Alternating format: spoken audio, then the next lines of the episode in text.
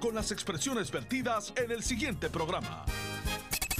Noti 1630 presenta Ortopedia al Día. Ortopedia al Día. El programa oficial de la Sociedad Puertorriqueña de Ortopedia y Traumatología, SPOT. Aquí cirujanos ortopedas te educarán sobre las condiciones más frecuentes que afectan el sistema musculoesquelético. Ven, acompáñanos y oriéntate sobre aquellas condiciones que te afectan en tu día a día. Ortopedia al Día. El SPOT de la ortopedia en Puerto Rico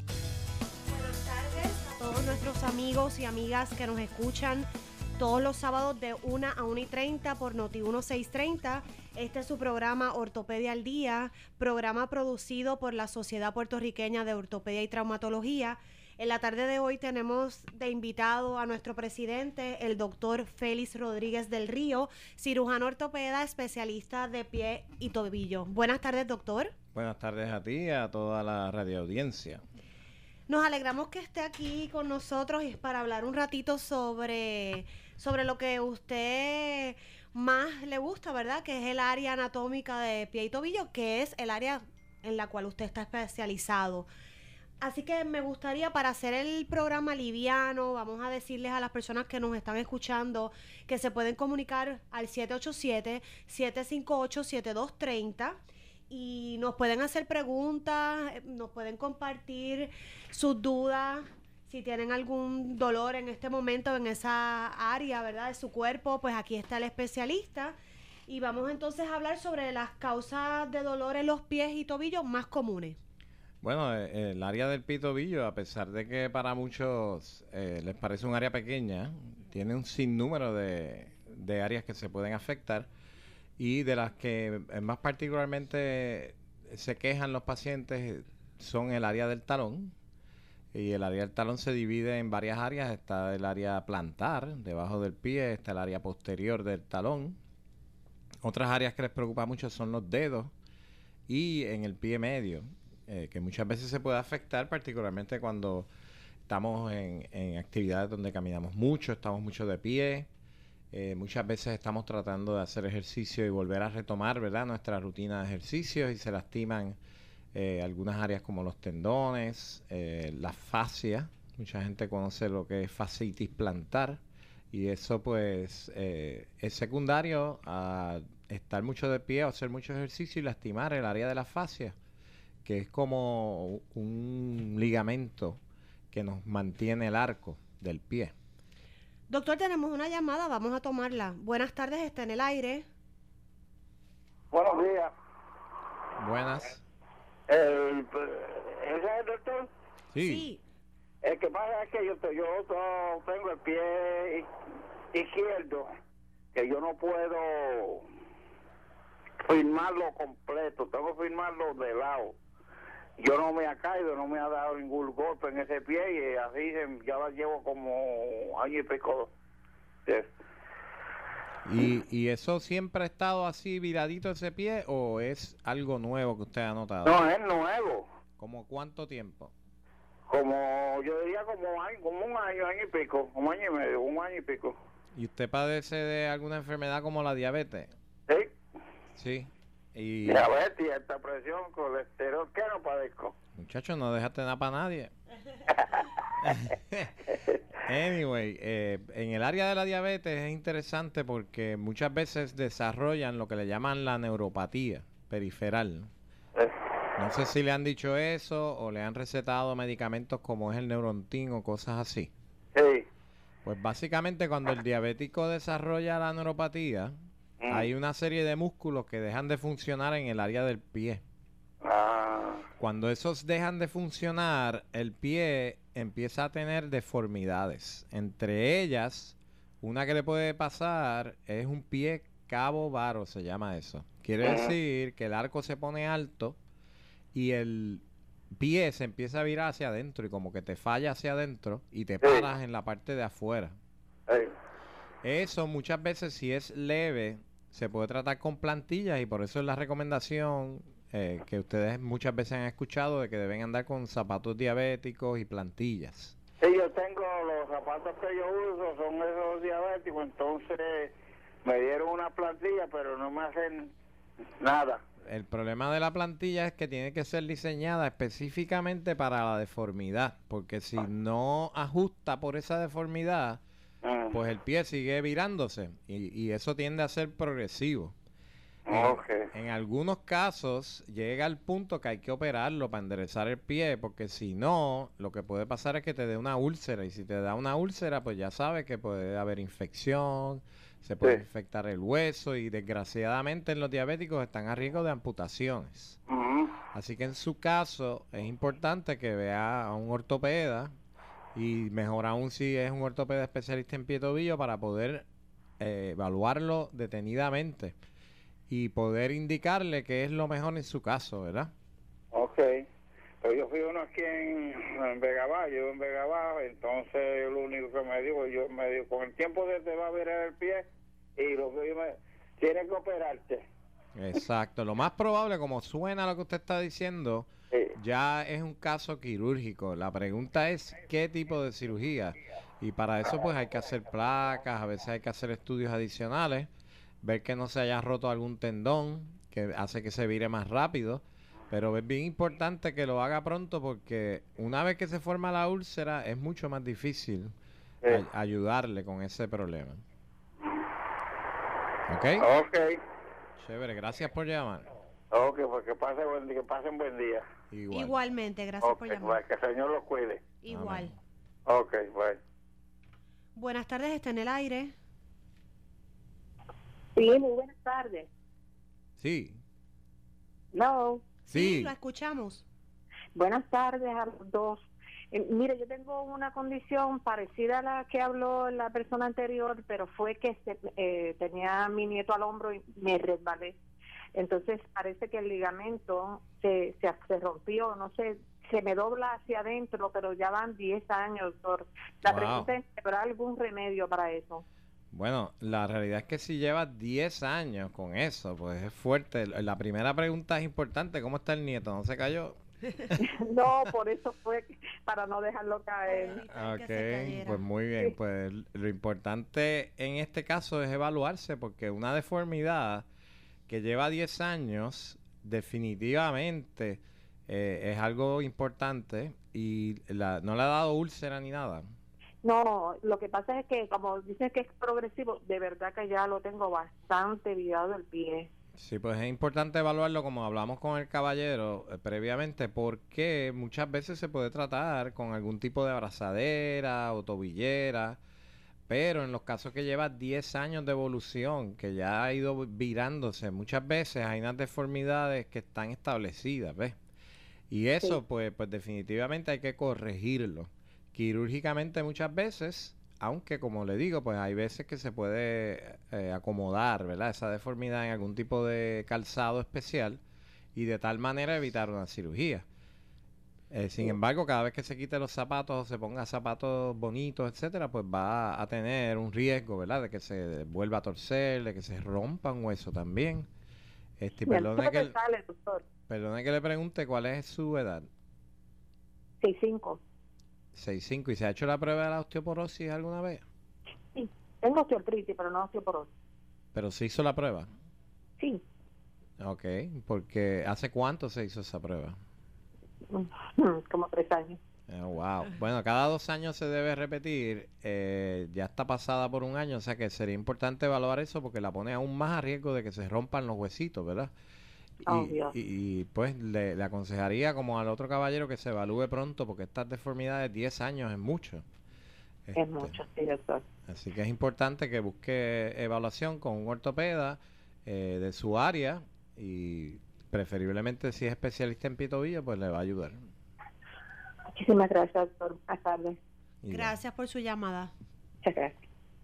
Buenas tardes, está en el aire. Buenas tardes, doctor. Buenas. A mí me hicieron una artroscopía hace un año ¿De qué área? en la rodilla. Ok. Entonces me, me dijeron que yo me tenía que volver a operar después del año, pero yo me siento bien la rodilla y camino y todo. O sea que fue un éxito la cirugía y mejoró mucho.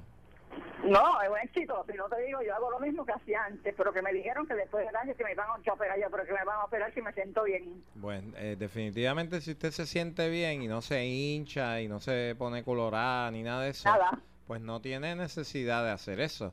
Lo Que que a veces me suena, hace trac. Ah, ok, tiene una maraca ahí en la rodilla.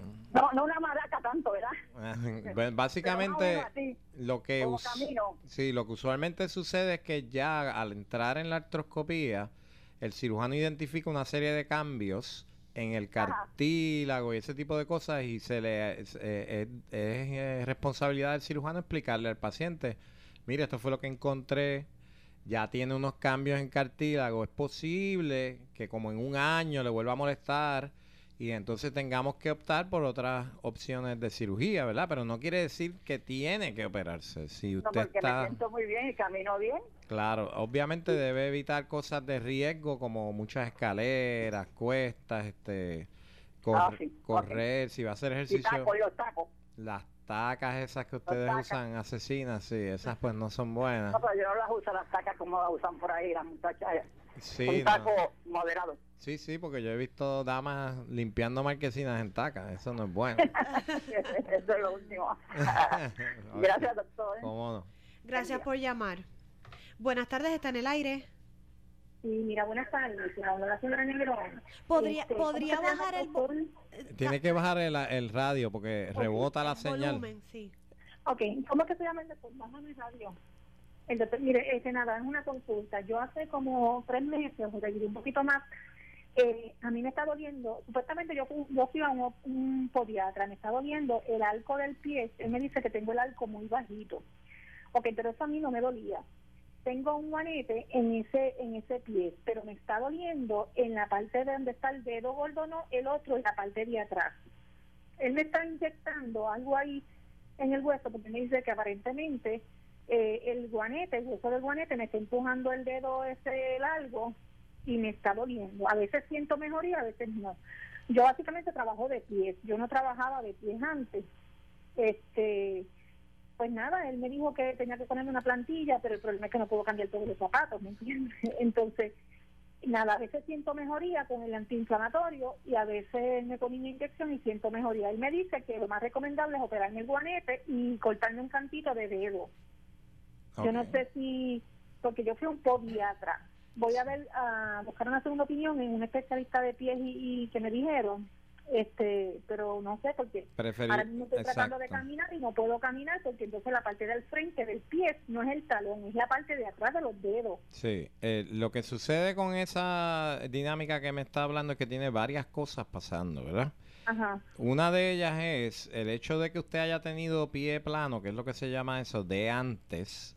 Pero no, pero no, no, no es un pie plano como tal, es como que él dice que yo tengo como un, em, como una curva en el pie debajo demasiado profunda y Es- ahí en ese todo tipo de zapatos supuestamente tengo que elevarlo en esa área. Sí, lo que pasa es que eso es lo que se llama un pie plano adquirido, pero no se tiene que ver plano plano, ¿ves? Con que Ajá. baje un poquito el arco, ya le afecta.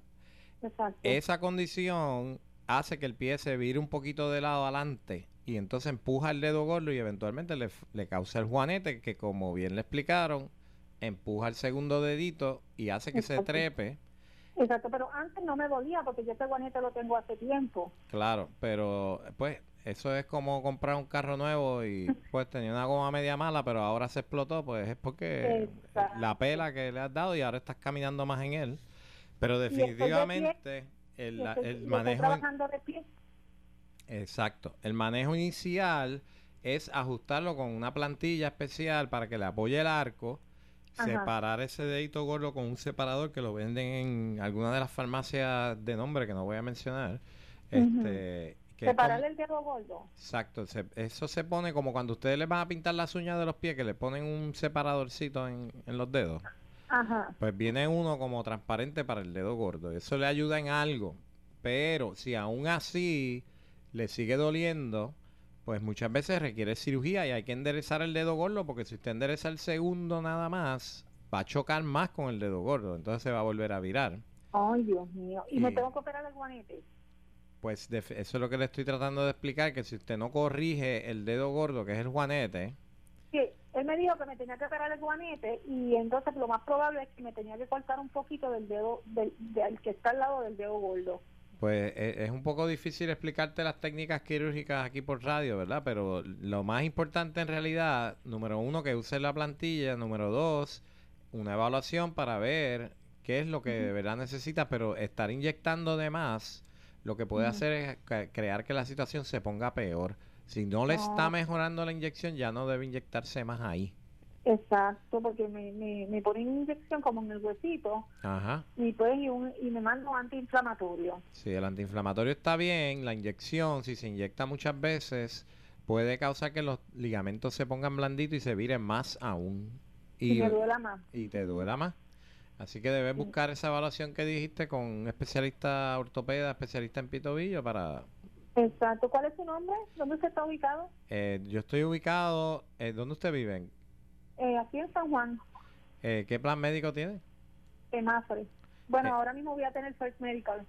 Ok, si es First Medical tendría que atenderla en el Hospital Metropolitano, en la torre profesional, en la 202. Eh, mi nombre es Félix Rodríguez del Río. Y usted es especialista de pies y, y, y Y tobillo, sí. exacto, en la torre, en el, en el hospital metropolitano, o sea, que, que coge entonces First Medical. Eh, sí.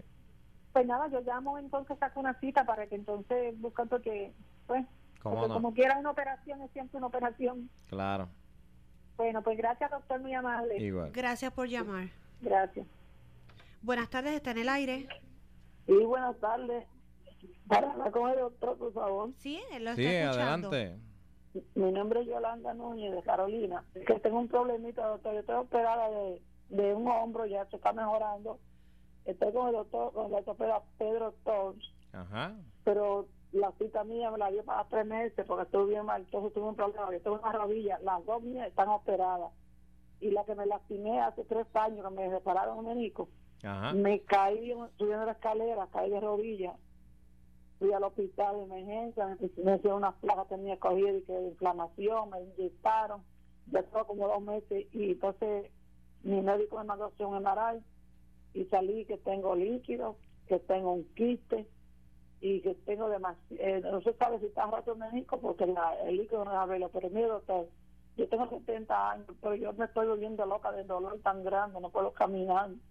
No Bueno. puedo ir al baño, nada, nada. Estoy arrastrándome, no sé qué hacer. Bueno, yo le, Y no di- me ha- yo le diría que, que ya ha hecho la mayoría de los pasos que hacen falta para una evaluación. Lo que le hace Ajá. falta es si puede llamar a la oficina del doctor Thor, porque él hace ese tipo de cirugía y trabaja muy bien en eso. Este, Ah. y le explica que le está doliendo mucho, a ver si le pueden adelantar la cita, ¿ves? Para que él le evalúe, porque en esas circunstancias a veces hay que o hacer una revisión de la artroscopía, que sería lo menos invasivo, ¿verdad?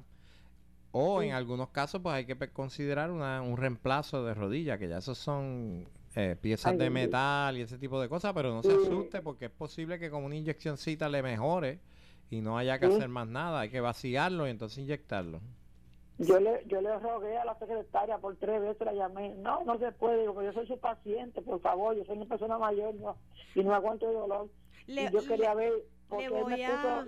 Le vamos a recomendar, si, me, si tiene donde anotar, que el lunes se Ajá. comunique al Ajá. 787-723-6751. Espérese, espérese, 787, 723 723, Ajá. 6751 ajá. y la vamos a ayudar. Me deja ahí el mensaje para ver cómo podemos ayudarla con Para adelantar para la adelantarle cita. la cita. Pues muchísimas gracias. Gracias por llamar. Y gracias, doctor, muy amable. Bien, igual. Buenas tardes, está en el aire. Ah, sí, este.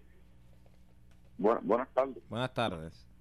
Fíjese, todavía no, lo- no lo he escuchado, pero quiero participar sobre esto. Porque yo no soy médico, pero puede ser que alguna persona esté pagando por lo mismo.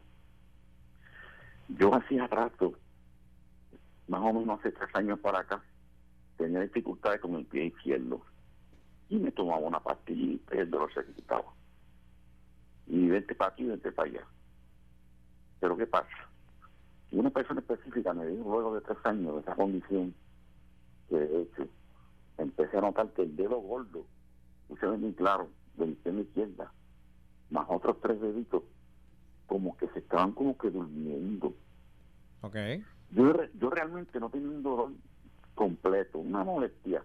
Oigan, esa persona específica, que se lo agradezco, fui a donde un médico y me hicieron un MRI y usted sabe qué, ¿Qué?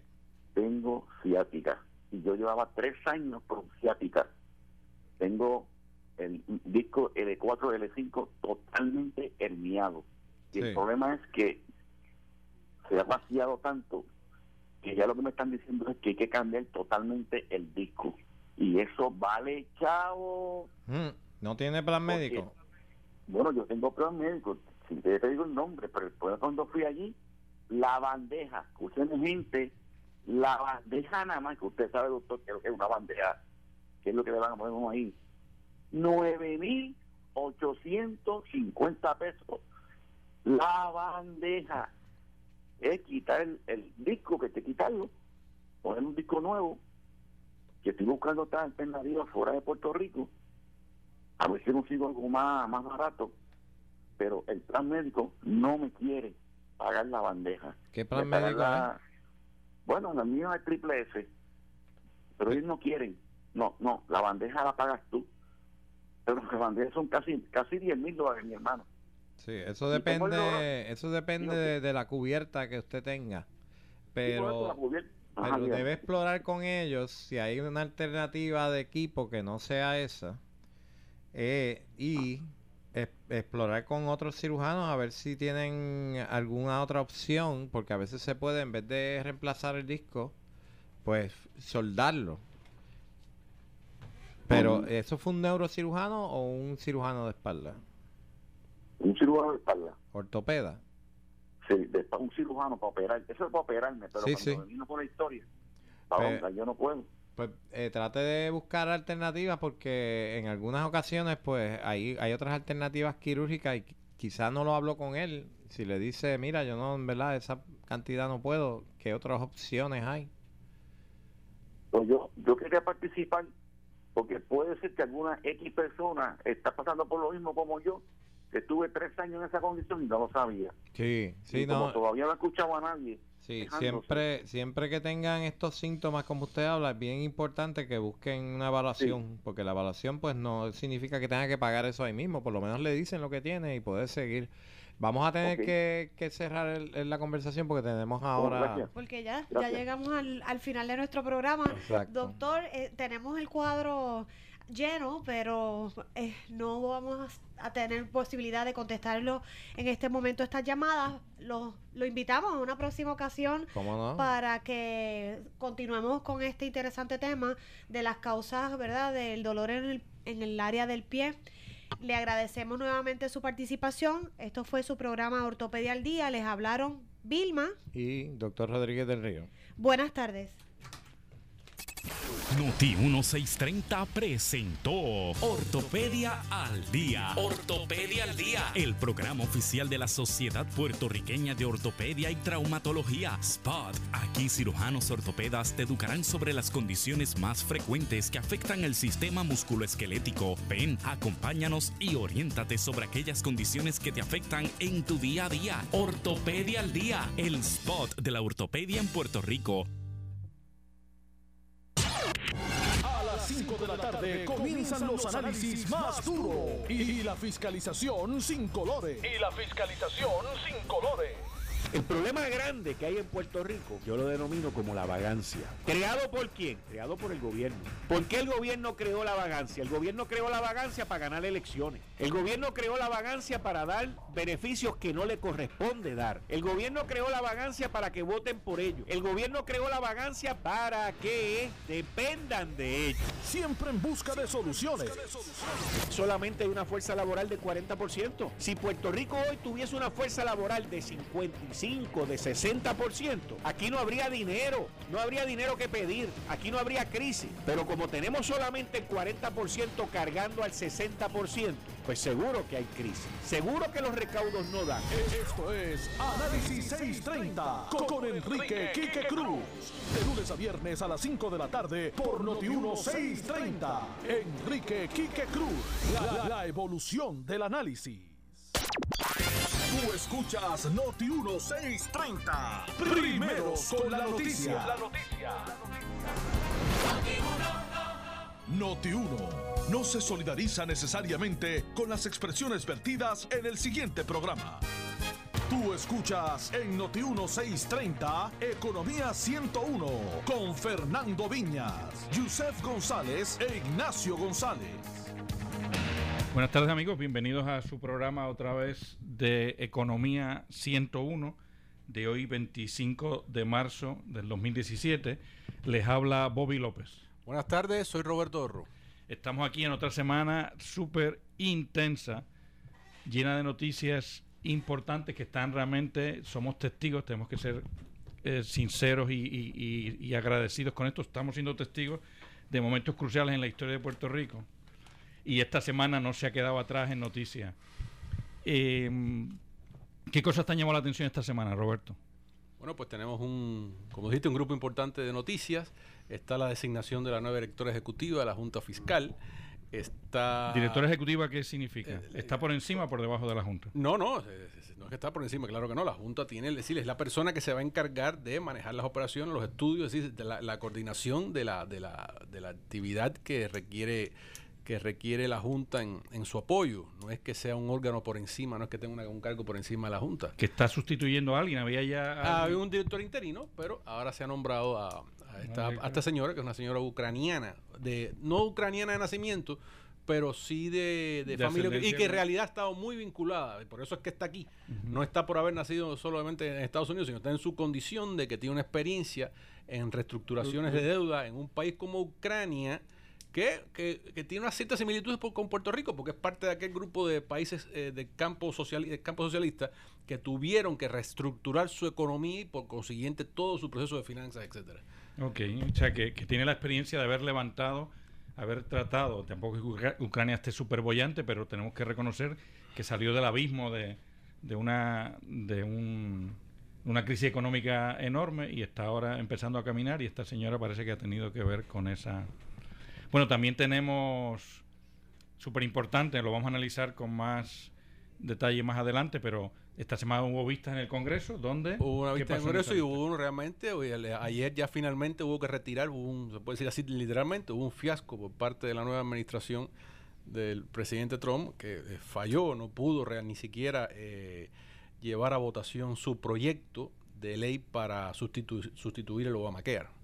Es Ok, decir, eso en el nivel federal, ok, pero también hubo en la Comisión de Asuntos Insulares e Indígenas, ¿qué es lo que hubo? Pues tuvimos eh, una, una vista, una- una vista donde la, el, eh, para revisar la ley, eh, perdón, el, el, el- acuerdo de reestructuración de la Autoridad de Energía Eléctrica, donde, eh, lo vamos a ver más adelante, se, se roselló la Junta, la Junta de Control Fiscal presentó testimonio, Ana Matos Santos presentó ella un testimonio diciendo que de- debería de revisarse la, el, acu- el acuerdo que tiene la Autoridad de Energía Eléctrica con sus bonistas, que recuérdense que es un acuerdo aparte, que estuvo aquí negociando Alexis Partner o, con la señora Lisa Donahoe por varios años y que lograron un recorte de un 15% más o menos eh, con unos eh, a cambio de una subida de las tasas de 4 centavos que luego quedó en 3 centavos y que, que, la- el, que el Rosselló y la Junta piden le han pedido al Congreso que les dejen que van a meter mano en esa situación ¿Qué Bueno, más noticias tenemos? tenemos una semana activa en cuanto a los temas de crecimiento económico. Tuvimos la visita de un premio Nobel, Eric Maskin, quien estuvo ofreciendo una eh, conferencia y sus opiniones sobre la, la importancia de las alianzas pública-privadas.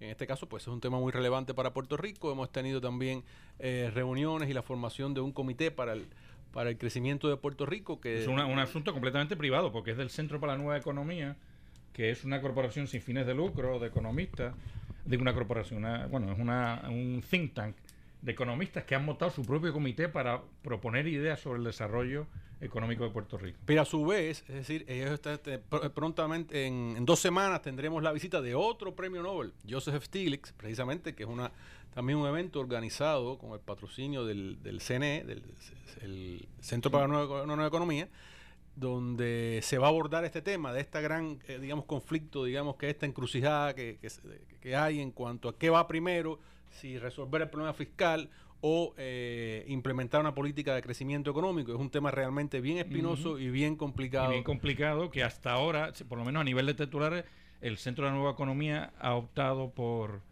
por atrecharlo en términos demagógicos, así con palabras grandes, austeridad sí, austeridad no, etcétera, que sabemos, los que somos economistas, sabemos que con palabras grandes no se pueden eh, address ninguno de los problemas de un país que tiene muchísimas complejidades y que tratar de pensar austeridad sí, austeridad no, es un engaño, sirve para, para, o sea, para, para headlines, para periodistas, pero para nosotros, tú dices, yo no puedo, o sea, yo no puedo plantearme el problema de si autoridad sí, autoridad no en Puerto Rico. Bueno, mismo. no solo, pero ya, ya creo que hubo un- ha, ha habido varios artículos interesantes, incluso el economista Juan Lara lo explicó, es- la austeridad es una, hablar de austeridad sí o no es un lujo que se pueden dar los que los que tienen opciones. En el caso de Puerto Rico, no la única hay, hay una austeridad forzada porque no hay manera de cuadrar un presupuesto, incluso sin pagar un solo un solo bajo el supuesto de que no se pague un solo centavo de la deuda, es decir, que hay que tomar unas medidas forzadas de, de recorte, eso por una parte, y por otra parte, eh, definitivamente es imposible establecer o librarse en una circunstancia como la está que Puerto Rico de ciertas medidas de ajuste fiscal y que se necesita un plan de desarrollo, un plan de inversiones para poder realmente mantener una sostenibilidad en, en- de crecimiento y mantener una salud fiscal estable, eso está claro. Pero otra vez, en el corto plazo, librarse de un ajuste fiscal, no creo que haya ninguna experiencia que lo, que lo avale, a menos que uno ceda por completo su, su, su independencia, que fue lo que ocurrió precisamente en Alemania del Este, que no tuvieron que sufrir los rigores que sufrieron lo- los otros países eh, del bloque en su proceso de transición, porque fue un país que, es decir, la antigua eh, República, República, Democrática. Alemana desapareció, fue totalmente asimilada por las instituciones de la República Federal Alemana, se convirtió en, en, En en parte una del- parte, y entonces lógicamente pues ellos se encargaron de meter dinero, pero de controlar cómo se manejaba ese dinero al mismo tiempo. Pero ni en ese caso, porque eso es una, una forma de verlo que, que no sufrió, es decir, el sufrimiento lo que fue fue repartido con la República Bueno, Federal. ese es, ese es buen punto. Porque decir, no es hubo- que no lo tuvo, sino simplemente- el sufrimiento, no. eh, los que estaban de- descontentos en aquel momento eran quienes pusieron el dinero, que eran los alemanes occidentales. O sea que tampoco no hay, realmente no hay ejemplos en la historia de que uno pueda salir de una crisis de este tipo sin sufrir. Eso no. Imposible. Bueno, eh, noticias, más noticias que tenemos.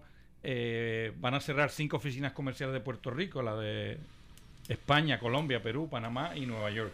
O sea que, que esas, esas oficinas que tenían representantes para traer negocios a Puerto Rico, las cierran con el argumento de que mm, bueno, están dejando libre, la, están dejando abierta la República Dominicana, esa es la única, pero con el argumento de que hay formas mucho más costo efectivas de atraer negocios a Puerto Rico sin tener que tener el gasto de oficinas eh, abiertas en los otros países. Luego, eh, Hacienda está tomando medidas fuertes en el sentido de que va a poner sus oficiales en, casi- en, en una serie, eh, en casi la mitad o una tercera parte de los, eh, en casi una tercera parte de los eh, agencias de Puerto Rico. O sea, las agencias de Puerto Rico que están peores van a ser intervenidas directamente por Hacienda, que va a estar viendo la emisión de los cheques uno a uno. Luego también hubo esta semana, eh, bien importante, un foro que organizó la Cámara de Comercio de Puerto Rico sobre el plan fiscal y donde se, se presentó varios economistas, Lara, Villamil, aparte se presentó Elías Sánchez, eh, y hablando sobre las APP. Una cosa interesante que me parece que dijo Villamil, que nosotros lo habíamos dicho también la semana pasada, es que las APP de- del aeropuerto y de la autopista no deben de ser ejemplo, porque eso son realmente concesiones. Nosotros le llamamos concesiones, él dijo que eran este mm, eh, Sí, otro tipo citan- de... La citan como APP, eso hizo el premio Nobel en su conferencia que dio en...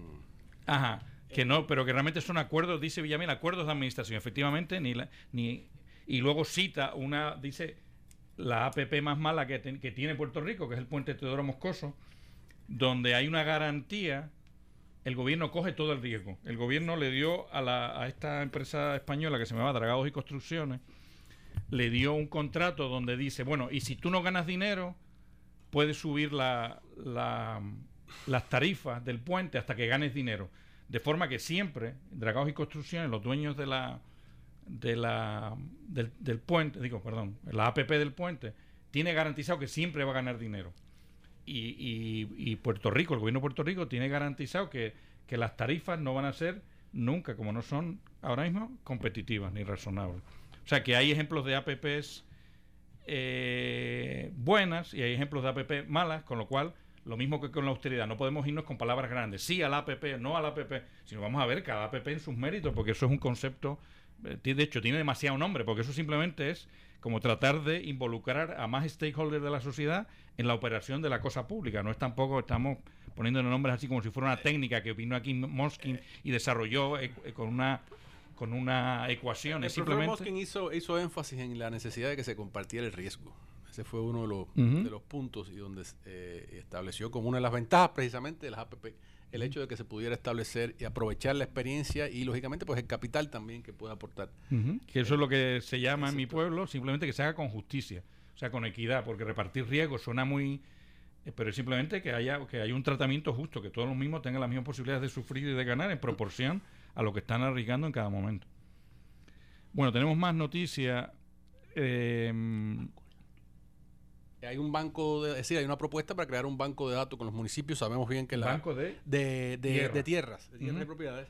Es decir, eh, motivado precisamente por la... el- ¿Pero qué es eso? ¿Qué, en qué- qué- en qué Es, debido a la situación demográfica que tenemos, se han realmente se ha incrementado el número de propiedades vacías, de propiedades que están abandonadas. Y la idea es, que me parece correcta, es tratar de que los municipios empiecen a encargarse de ese tipo de propiedades para buscar la manera en que se le pueda dar un uso, eh, un uso eficiente, un uso productivo, eh, precisamente en consonancia con las necesidades que tiene. O sea, que es una ley, un país. proyecto de ley que, que todavía no está hecho ley, que, que promueve, o sea, que facilita que los... Si una, si una, aunque eso estaba, ya lo tiene San Juan hace un año, dos años quizás, y lo están considerando, Isabela y otros municipios lo estaban ya considerando como una facilidad para poder, de hecho lo habían hecho a, a- a nivel de, ¿cómo se llama esto? De, de ordenanzas municipales, como facilitar que se pudieran embargar las propiedades que están dilapidadas en, la- en, lo- en los pueblos, que nadie, los dueños no las están cuidando, manteniendo, etcétera, poderlas embargar y luego poder llegar en acuerdos con inversionistas para que puedan coger eh, esas propiedades y, y- y desarrollarlas. Es una gran, eh, en mi opinión, es una gran iniciativa, es parte de estas ideas, cuando estamos decimos que nos estamos reinventando como país, pues estas ideas que estén surgiendo, los municipios viendo formas de, de echar hacia adelante. Y en concreto eh, de esta forma, yo soy yo tengo yo soy un poco heterodoxo en mi en mi doctrina económica, yo creo que Puerto Rico no necesita inversión. Eh, Puerto Rico necesita desinvertirse, tiene más capital del que necesita y tiene que desinvertirse, tiene más gobierno del que necesita y necesita reducirse. Y esta forma es una forma de desinversión, o sea, como nosotros poder reciclar capital urbano que tenemos, edificios que hay ahí que ya no están rindiendo. Bueno, pero es precisamente para decir, la idea de esto es que sea, eh, eh, se le puede ofrecer, hay un potencial para desarrollo por parte de inversionistas. Por eso, pero no es a base de construir nuevas No. eh, urbanizaciones ni nuevos, sino simplemente de reciclar lo que tenemos que está subutilizado. Eso es cierto. O sea que para mí eso es una estrategia de desinversión, una forma de ver cómo tú logras invertir menos, simplemente hacer uso de lo que ya inver- invertir es dedicar parte de tu riqueza, en vez de consumirla, a, guardarla para... Pues hay una riqueza como... En el, la- la riqueza guardada se llama capital y el, el problema de la desinversión es precisamente el poder eh, no tener que seguir acumulando ahí riqueza, sino sacar del capital que ya uno tiene, en este caso una propiedad que está en el centro de la plaza del pueblo, pero que está subutilizada para poder ponerla otra vez en funcionamiento. ¿Qué más noticias tenemos por ahí?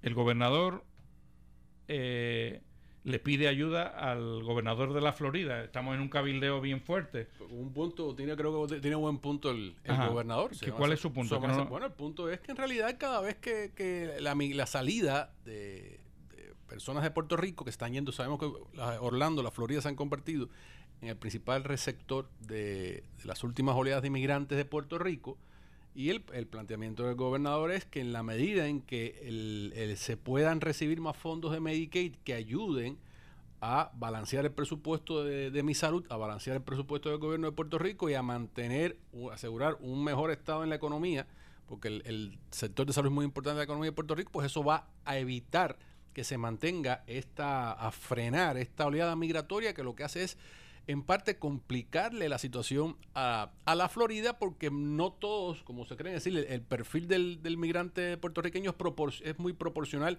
al perfil de la población. Salen personas profesionales, pero también están eh, emigrando personas de bajos recursos, personas que tienen que entonces ser cubiertas por el Medicaid en los Estados Unidos. Y definitivamente la cubierta del Medicaid en los Estados Unidos es mucho más costosa para el gobierno federal que cubrirlo aquí en Puerto, Rico. De manera que aquí, es decir, asegurarle unos fondos extras por, por Medicaid al gobierno de Puerto Rico está perfectamente a tono y es consistente con el principio de la ley de promesa de no de que no existan costos adicionales para el contribuyente de los Estados Unidos, porque en realidad cuando se emigra esa persona, el contribuyente de los Estados Unidos sí tiene que incurrir en un costo adicional porque el mantener a esa, a esa- a ese puertorriqueño pobre de bajos ingresos, vulnerable económicamente, que va a la Florida, pues es más caro, cuesta más allá que aquí. Muy bien. Eh, luego eh, tenemos que... mm, eh, otro de los grandes cambios eh, que está teniendo, que la administración se ha propuesto, eh, cambios que pueden ser reales. La reforma laboral para mí fue un cambio de trililí, o sea, bien, eh, bien poco pensado y bien eh, una serie de propuestas inconexas unas con otras, muy vallas, secadas, etcétera, etcétera. Pero era lo que tenía, porque lo importante, la prioridad para Rosselló ha sido eh, picar al frente y dar, y dar esa, esa sensación eh, de que de verdad se está haciendo cosas que para mí me parece, estoy completamente de acuerdo con digo, con que quiera dar, eh, con que quiera demostrar que, que se están haciendo cosas, pero la reforma laboral Lo realmente importante fue... de la reforma es que no se sobrevaloren, la, se creen eh, expectativas excesivas. Es decir, no se puede pensar que por el hecho de que hay unas reformas eh, se, Se va a crear más empleo. Porque el problema de- de- de- del empleo no es que, que la, que la gente. Es que hay que crear. El problema del empleo es una combinación de trabajador y de capital y de unas oportunidades. Es decir, que hay que crear unas po- oportunidades también de rentabilidad para que ese, esa- ese empleo se pueda eh, se pueda crear y esa persona se pueda incorporar a la fuerza laboral. Y, ahí es donde hay un, un tranque que es un poquito más complicado y va, Por más, eso- allá, por eso yo- va más allá de lo que es una mera reforma laboral. Por eso yo no tengo mucha esperanza, yo tengo quizás mucha menos esperanza que tú en que la reforma laboral que se ha propuesto y se ha aprobado realmente pueda hacer grandes cosas por Puerto Rico, aunque sí estoy muy a favor de una reforma laboral, entiendo que tenemos un mercado laboral bien anacrónico, etcétera, pero donde sí tengo mucha más esperanza dentro de las reformas que está planteando la administración son en dos campos donde yo creo que se van a lucir. Uno es la reforma de incentivos y otro es la reforma de permisos. La reforma de permisos no hay mucha noticia esta semana, eh, porque pero se, se está trabajando. Pero la reforma de incentivos sí sabemos que se están de verdad evaluando los incentivos que se que se van a dar a cada industria. Se están evaluando de verdad y va a venir una, yo creo que va a haber una ley bastante sólida donde por fin, después de haber estado dando incentivos 40 años eh, en- simplemente en la vorágine de poder atraer gente, ahora ya se va a hacer una, una pequeña racionalización de los servicios. Me acuerdo cuando Google, después de estar ofreciendo, cuando empezó, que empezó a ofrecer cientos y cientos de servicios que ofrecía, al final, después de 10 años, tuvo que hacer una racionalización y cortó un montón de productos que tenía eh, de laboratorio para quedarse con los que de verdad rendían, pues Puerto Rico, el gobierno de Puerto Rico está empezando ahora a hacer una racionalización de los incentivos. Entonces, la, la semana pasada salió una noticia de que, mira, a partir de ahora solo se van a dar los incentivos que apruebe la Gerardo Portela, es decir, este la eh, AFAF. Y entonces cuando llevaron a Ricky Rosselló a la, a la Florida a dar una eh, eh, a dar una ¿cómo se llama esto? una conferencia y a desarrolladores, inversionistas, etcétera, tuvo que salir rápido y alzar las manos diciendo no, no, no, pero miren, no va a haber una no va a haber una eh, o sea, los créditos con- contributivos se van a seguir ofreciendo. O sea, ahí tuvo, estaba hablando la inversionista, claro, es un poco dice, no se han congelado los créditos, es decir, eh, hay gente, el caso más, quizá más llamativo que tenemos es este Cayo Largo, el hotel este allá en Ceiba, eh, Ceiba, me parece, Maunabo, por ahí, eh, que, se, que está los Rick Newman y que casi todo el financiamiento que está consiguiendo es a base de, de vender créditos del gobierno de Puerto Rico, a, en este caso a chinos. y entonces, este tipo, o sea, Rosselló tuvo que decir, no, no, pero los créditos todavía siguen valiendo, porque de verdad iba a ser, estaba siendo colapsar el mercado de créditos. Eh, el eh, crédito es que cuando una persona hace una inversión eh, o hace un acto que el gobierno considera que es valioso, le da un papel que dice, con esto, un papel que vale 100 mil dólares, por ejemplo, que dice, con esto tú tienes que pagar 100 mil dólares de las contribuciones que me tengas que... Esto vale por 100 mil dólares de contribuciones que me tengas que pagar. Eso es un crédito. Y entonces estos créditos luego se revenden no por 100 mil, pero se venden a lo mejor por 90 mil. Y uno va a otro inversionista y le dice, mira, yo tengo este, este papel que vale 100 mil dólares, eh, te lo vendo por 90 mil. Y, y se va revendiendo para adelante y hay un mercado ya de créditos contributivos que se puede hacer tambalear si estamos muy duros en esta en esta eh, o sea si, si no sabemos manejar bien la comunicación en este tema de qué créditos se van a, o sea, qué incentivos de verdad van a acabar dándose. En el sector de turismo yo creo que Puerto Rico tiene condiciones para llevar a cabo o cometer grandes inversiones que no necesariamente hay que incurrir en, en esto, sin necesidad de incurrir en estos mecanismos de, de, eh, de crédito. En realidad, eh, creo que se deben, hay que evaluarlos, como dices tú, y asignarlos sobre todo a actividades que sean donde en ningún momento, de no ser por el crédito, se diese la inversión. Ese yo creo que ha sido siempre el problema de todos estos incentivos contributivos, que la pregunta que hay que hacerse, ¿qué hubiese pasado si no se hubiese dado el crédito? No había espacio para hacer crecer ese sector, no había espacio para hacer esa inversión, no había, no había eh, posibilidad de contratar a ese empleado adicional si no se hubiera dado el crédito. Porque realmente si, la, si, la, si el análisis nos lleva a que de todas maneras se hubiera dado una contratación o se hubiese incrementado el, personal o se o hay condiciones para darse una inversión, entonces el crédito, el, el, incentivo contributivo no está jugando en realidad el papel que, se supone que debe estar jugando. Muy bien, y por último, dentro de este resumen de las noticias semanales, pues este la Yupi eh, está buscando, o sea, se está moviendo poquito a poquito, eso es un eh, como decía Ross Perot, un candidato que se tiró a presidente cuando le hicieron presidente de General Motors, dice que tratar de hacer profitable a General Motors era como enseñar a un, a un elefante a bailar ballet. Pues realmente tratar de mover a la Yupi es tratar de enseñar a un elefante a hacer ballet, pero se está moviendo poco a poco la, la no parece que la oposición estudiantil, o sea, que los estudiantes de verdad estén como muy dispuestos tampoco a a, pelear demasiado, están más bien dispuestos, parecen más bien dispuestos a que simplemente se les considere su voz, etcétera, aunque digo, hay una huelga, hay una asamblea el día 5 anunciada, eh, general de todos los recintos, pero eh, el ambiente, en mi modo de ver, es realmente relativamente soft y ya las eh, la, la, presidenta está haciendo el recorte, ha logrado ya identificar 200 y pico de, millones de dólares en recortes, pero sabemos que tiene que conseguirse 300 el año que viene, 300. Pero ya no se está hablando solo de recortes, sino de generar ingresos. Exactamente. Creo que eso es lo más positivo que hay. Y creo que en ese, en ese, una vez que la UPI, si realmente se encarrila por la vía de generación de ingresos, creo que eso va a ser algo positivo para la, el gobierno, para el estudiantado, para la UPI, para la ciudad de San Juan. Y incluso las otras ciudades donde existen campus de la... De no, podría ser bien utilizado, podría ser, la Universidad de Puerto Rico podría ser un activo.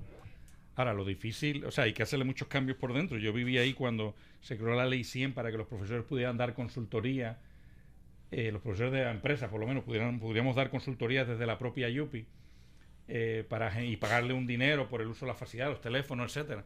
Pero claro, esa ley en el vacío, o sea, esa ley así sin nada, en el, en el eh, en la estructura de la Yupi era completamente eh, eh, estúpida. O sea, uno reservar un salón, mandar que le pinten eh, o sea, que acomoden algo, era, o sea, era no- la ley solo, o sea, decir, mira, a partir de ahora era, a partir de ahora los profesores pueden hacer consultoría, pueden usar la facilidad de la YUPI, sus teléfonos, etcétera, etcétera, y van a pagarle un 20% de overhead a la YUPI. Entonces, nítido, qué forma más interesante de generar dinero.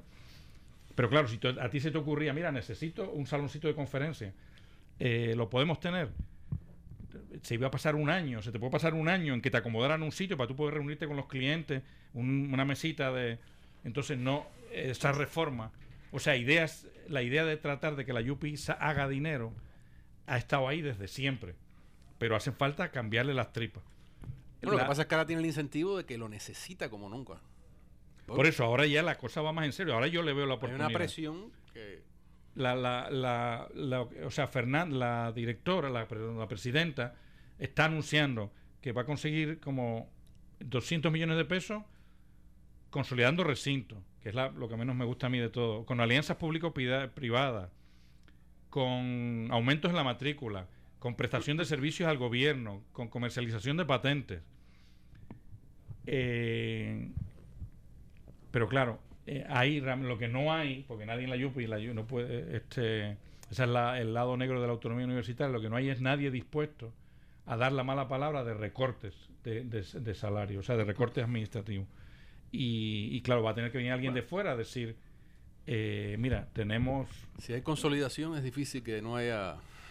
Exactamente, ya la, la Sí. consolida, pero lo que pasa es que los recortes, o sea, yo no soy de la teoría, la, la- la- la ineficiencia de la YUPI no está geográficamente distribuida, que es ineficiente Humacao Utuado. La ineficiencia de la YUPI está en layers horizontales, o sea, es ineficiente todo el mantenimiento y las facilidades físicas de la YUPI. Todo eso en todos los recintos ineficiente. Una capa que de los 1.200 millones de pesos absorbe como 200 millones y pico. Entonces, esa, ahí hay un montón de grasa, pero eso across todos los campus. Entonces, eh, y esa parte es la más amena a, a APP, porque es bien fácil conseguir empresarios locales pequeños que se encarguen con los empleados que hay ahora en la YUPI, que se encarguen del mantenimiento de los recintos, del man- mantenimiento de las distintas eh, facilidades de la YUPI. Bueno, con esto hemos llegado a la pausa de las dos y a- en, el próximo segmento seguiremos hablando, empezaremos a hablar del Trump Care y de la, la Autoridad de Energía Eléctrica. No se vayan. Noti 1630 es la estación de noticias de mayor cobertura. De mayor cobertura. Y somos la verdadera autoridad en noticias. WNO 630M en San Juan. WPRP 910 AM en Ponce. Hora 760 AM en Mayagüez. Y WCMN 1280 AM en Arecibo. Somos, Noti 1630. Noti 1630. Primeros con la noticia. Donde escuchas en Noti 1630 Economía 101 con Fernando Viñas, Yusef González e Ignacio González. Bueno amigos, estamos de vuelta aquí en Economía 101 eh, con Roberto Orro y Bobby López. Eh, Roberto, tú estabas hablando de que esta semana ha sido bien importante, eh, entre otras cosas, noticia económica, entre otras cosas porque el plan de, de reforma del Obamacare que tiene Trump no ha podido ser llevado a votación. Eh, ¿Qué tú piensas que está pasando? No, lo que eh, primeramente el, el- fra- el fracaso en gran medida eh, es, es reflejo de ese tremendo mosaico de, de posiciones, ideologías y, e ideas que hay dentro del propio Partido Republicano, porque en realidad, y esto parecía difícil que no se era, es, curioso porque estaba por primera vez el Ejecutivo, bueno, estaba el Poder Ejecutivo, el Congreso y en la Cámara y el Senado. Sin embargo, el, se había hablado en un principio de que los mayores problemas se iban a presentar en el Senado, pero resulta que incluso el proyecto muere porque en la Cámara no podía alcanzar los votos, que, los 215 votos que se necesitaban para aprobarlo y en parte no se pudieron alcanzar porque hay un grupo que es lo que se conoce como el Freedom Caucus, que es muy conservador, que era que fue dentro del mismo Partido Republicano, que fue el que eh, se convirtió en el principal factor de oposición a esta propuesta que se le conoce o como el Trump Care o como el Ryan Care, eh, se le conoce ACA, que sí, considerablemente con una H, el Ujú. otro era ACA, este es AH. eh, Eh, CA. American Healthcare eh, Es decir, Act. Es eh, curioso porque era entonces y, y- pero muchos planteaban que esto era un Obamacare Light.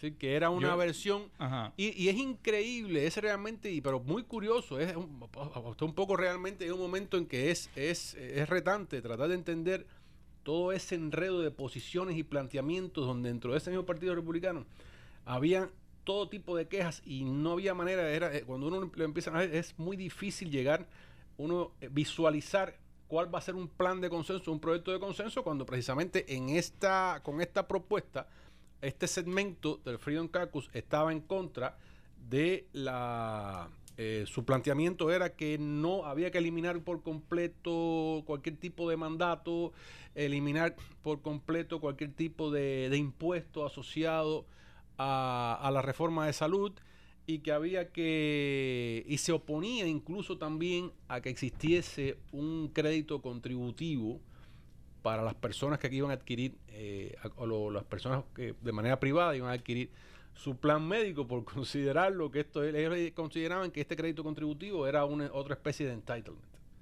Eso por un lado, por el grupo de la, parte más conservadora, pero lo curioso es que entonces dentro de ese mismo eh, eh, Partido Republicano había congresistas en los cuales sus estados habían tenido una expansión importante de Medicaid bajo la Obamacare. Entonces les preocupaba que se perdiera, eh, que se redujera, se afectara la, situación en su estado, que se redujera el número de personas que podían estar cubiertas por, por Medicaid debido a las reducciones que se esperaban.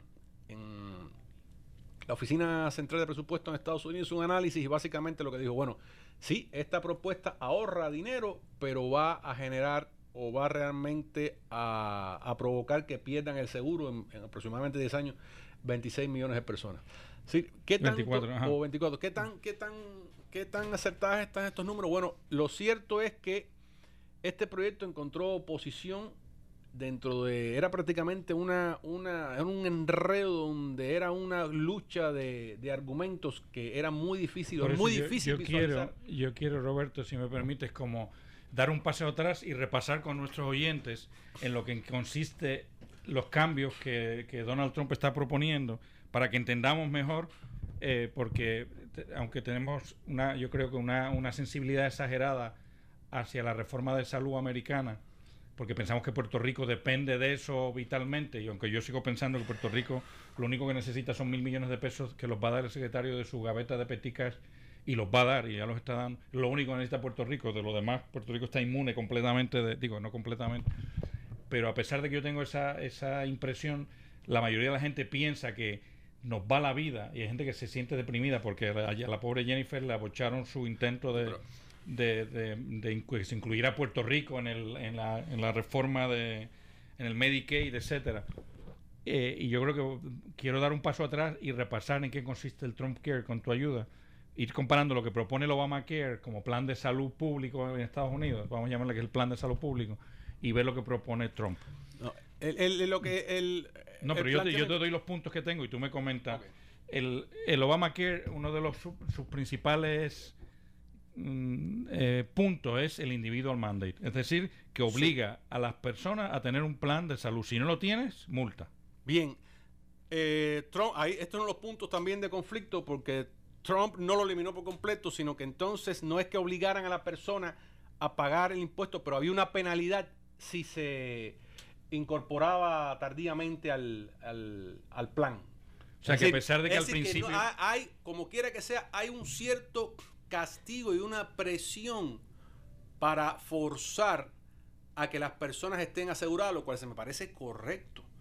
Decir, y creo que es uno de los puntos que siempre, uno de los principios que siempre me pareció correcto del Obamacare era presionar para que haya un número mayor de asegurados. Y esto es un punto que es una trinchera, es un, realmente se ha convertido en una trinchera de, de debate ideológico, un atrincheramiento ideológico, precisamente para estos grupos que son más conservadores, porque consideran, entienden que el Estado no tiene por qué obligar a los individuos a comprar un seguro de salud. Pero es que tenemos que entender que la alternativa, y por esto era bien pragmático establecer este tipo de corrección, si le queremos decir así, es pragmático porque lo cierto es que cuando la persona se enferma, la persona que no está cubierta, lo que hacía es que acude a, lo- a la sala de emergencia.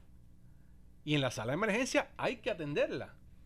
Decir, que la realidad era que se estaba, había que incurrir en un, en un costo por parte de, y este costo iba mayormente a parar era al bolsillo, es decir, los que enfrentaban este costo eran los hospitales, los proveedores mayormente. Por o sea eso- que el individual mandate se casi no aunque al principio era de las cosas que más ofende a la, a la extrema derecha este americana algunos sectores, porque Algunos sectores. El, el- el Heritage Foundation había- se había, se había eh, proclamado o había establecido, se había mostrado a favor, precisamente para evitar este problema que hay, que se puede decir de free rider, como quieran decirle, pero lo cierto, o o de, de- de- de ineficiencia económica, porque lo cierto es que no se puede tener una persona que está enferma, dejar que se muera en la puerta del hospital. Es decir, que hay que ser pragmático. Entonces, si, hay- si ya se reconoce que hay que atender a la persona que llega al hospital, entonces hay que buscar la manera de que esa persona esté asegurada y sobre todo, ¿dónde está el problema? ¿Dónde está el problema? Bueno, el problema está en que ahí empieza el conflicto, cuánto va a poner la persona a su bolsillo para tener ese seguro y cuánto va a poner el gobierno. Y entonces ahí es donde empieza ya una matemática. Por eso ahora íbamos, vamos a ver entonces dónde que, que lo- las distintas cubiertas de cada uno. O- una de las cosas más populares del, del Obamacare era el pre-existing conditions, el tema de que las personas, o sea, un mandato de esa ley del Obamacare que decía a los planes de salud les decía, si una persona tiene una condición preexistente cuando vaya a asegurarse, tú no puedes denegarle el plan de salud en base a eso. Tú no puedes decirle no te voy a asegurar porque ya tú vienes con cáncer, vienes con hepatitis, etcétera. Eh, con respecto a eso, eh, Trump sigue a menos, o sea, sí, eh, Trump está sí, dispuesto sí, incline- proclive, sí, sí, a- proclive a, a mantener esa- a poder mantener esa, o sea, que en el tema de persistent condition, que es una de las cosas más populares del Obamacare, eh, pues eh, Trump sigue dispuesto a mantenerlo y, y- y pareciera que eso se va. Bueno, este, este punto ya no es, es decir, a diferencia del, del punto del mandato, que es más bien filosófico, porque desde el punto de vista económico es negocio, eh, a- económicamente ayuda a que haya más personas aseguradas. En este caso, eh, sí definitivamente hay un, un problema económico por un lado y hay un problema moral eh, por el otro. Es decir, eh, hay un, el presidente Trump optó realmente o, o favorecía mantener este beneficio por un problema, eh, se puede decir que de, de humanidad, ¿no? Desde el punto de vista económico subsistía la preocupación, que es válida, no se puede descartar, de que si entonces se mantiene este incentivo, hay como una especie de, de moral hazard. Si la persona solamente va a ir a comprar el seguro una vez que esté enferma. Mm, interesante. Es decir, que, interesante. que- que, eh, por ejemplo, el senador Ron Paul, que es del grupo Libertarian, que no es precisamente del Freedom Caucus, sino es del grupo Libertarian, muy opuesto, es uno de los puntos que, que señala como una de las causantes de los incrementos de las primas en el Obamacare. Porque en realidad, y, y me parece que es válido el planteamiento, una de las cosas que definitivamente hay que entender que este, este aspecto, es decir, este beneficio, no estoy diciendo que no sea correcto, no estoy diciendo que no se dé, pero sí hay que entender que tiene un costo. Y tiene, hay un punto económico válido aquí. Sí. eh, que hay que ver cómo se eh, logra evitar que... que- la gente espere a, a tener una, una de hay, esto para hay entonces que ir a buscar la asegurarse. manera porque definitivamente hay un, hay un riesgo moral y, y entonces se plantea que si la aseguradora, porque la aseguradora definitivamente tiene que ganar dinero, tiene que tener un beneficio esperado. La aseguradora opera eh, de una manera de buscando beneficios esperados, con riesgo. Entonces en sus, en sus cálculos tiene que tener presente de que si ahora existe eh, una persona que se está, es decir, el porcentaje o la probabilidad de que una persona que se está incorporando a un seguro sea una persona que ya está enferma, pues eso es un mayor riesgo para la aseguradora. ¿Y cómo se cubren? Pues lógicamente por un incremento de las primas. Uno de los factores que incrementaba las primas, no, no, no solamente ese. Ok, otro de los cambios que, que, mm, bueno, otro de las características del Obamacare era que había un subsidio para que la gente pagara sus, sus planes médicos. De hecho, hasta, hasta si tú ganabas hasta el cuatro veces el salario, el nivel de pobreza federal, eh, el Obamacare te pagaba parte del, del, del lo que era el plan. Eh, Trump quiere subsidiar también, pero en vez de basado en los ingresos, Tax credit. que sea, bueno, en vez de que sea subsidio, que sea un tax credit, que eso estimula a la gente a trabajar. Es menos, eh, o sea, o, es menos subsidio y más eh, incentivo a que yo puedo trabajar y no voy a ser penalizado porque mis, mis mayores eh, eh, taxes que voy a tener por ganar más van a ser offset por la por los tax credit que me da el, el Trump Care, vamos a ponerlo así. Nuevamente entramos aquí en, en- en un punto que susceptible de debate ideológico, de un atrincheramiento, donde hay algunos que dicen que eso es un entitlement. Yo pienso que no. Eh, el planteamiento del, del ¿Un entitlement qué significa? Eh, bueno, que es, es decir, es un derecho adquirido donde- Ujú. por- para, para, el- para la persona, entonces un, un compromiso del gobierno, Muy un bien. deber del gobierno de tener que. Eh, primeramente, como dices tú, era estaba li- eh, ligado a una persona que ya lo compraba y estaba atado a una persona y yo pienso que en los cálculos, digo, otra vez porque esto Los todas las están- matemáticas, todas las matemáticas de este proceso siguen están muy muy vagas, nebulosas, realmente no creo que nadie las tenga muy claras y los cálculos que tiene esta oficina central de, eh, de- de De presupuesto, presupuesto. eh, uno de los señalamientos que se le hacían era de que no iba iba en realidad si si, me, si mejoraba la situación económica entonces iba a haber más personas que podían trabajar y comprar su propio seguro. Es decir, que las personas que a lo mejor estaban ahora entrando como asegurados bajo un puro subsidio, lo iban, iban a poder entrar bajo un bajo el esquema de este crédito contributivo, pero eran personas que ya estaban trabajando. Es decir, que aquí lo que estamos es, en un... la, la parte, digamos, que la pregunta que habría que hacerse aquí, bueno, ¿qué, qué realmente, qué, qué tan costoso sería esta opción? Para las arcas del gobierno, para el presupuesto del gobierno federal, el tener que eh, favorecer o incentivar la compra o com- hacer esta, esta, esta aportación para que la persona esté asegurada por la vía del tax credit comparada con lo que era el subsidio del del Del Obamacare. del ex- eh, también Del hay una posibilidad dentro del exchange. Del exchange. Este, Este es un problema prácticamente igual que de- aquí sí tenemos que tener un problema de matemáticas que no es muy difícil dilucidar de, sí, de sí. manera preliminar. Sí, sí, pero esta, esta otra opción del, del Trump Care Pero es la está más... claro que desde el punto de vista eh, eh, de principio no hay, hay una diferencia, no, no hay por qué ser tan contundente en decir que esto es, me parece exagerado, decir que esto es un entitlement cuando en realidad eh, créditos contributivos reciben aquí, de hecho, la, la- bueno, no crédito, había una exención contributiva para muchas empresas por el hecho de tener personas eh, aseguradas. ¿no? Asegurada, sí. Por eso, en- ahí tenemos la, la batalla ideológica, son la batalla de las grandes palabras. Y hay personas a las que la palabra voucher le atrae muchísimo este y la palabra entitlement le, le da mucho asco, etcétera, pero es que hay que verla, no hay que dejarse llevar por las palabras grandes, sino analizar los detalles que hay detrás de eso. Vamos a ir una pequeña pausa y regresamos en breve. Tú escuchas en Noti 1630 Economía 101 con Fernando Viñas, Yusef González e Ignacio González. Malta India presenta el Socialize. Hoy en el centro de convenciones. Tú, tus panas y tus influencers favoritos. Hangueando sin restricciones. Disfruta la comedia y los stand-ups del tipo oficial. Jonzo, Alejandro Gil, Francis Rosa, Danilo Bucham, Cheche y desde Los Ángeles, Tonios Kids.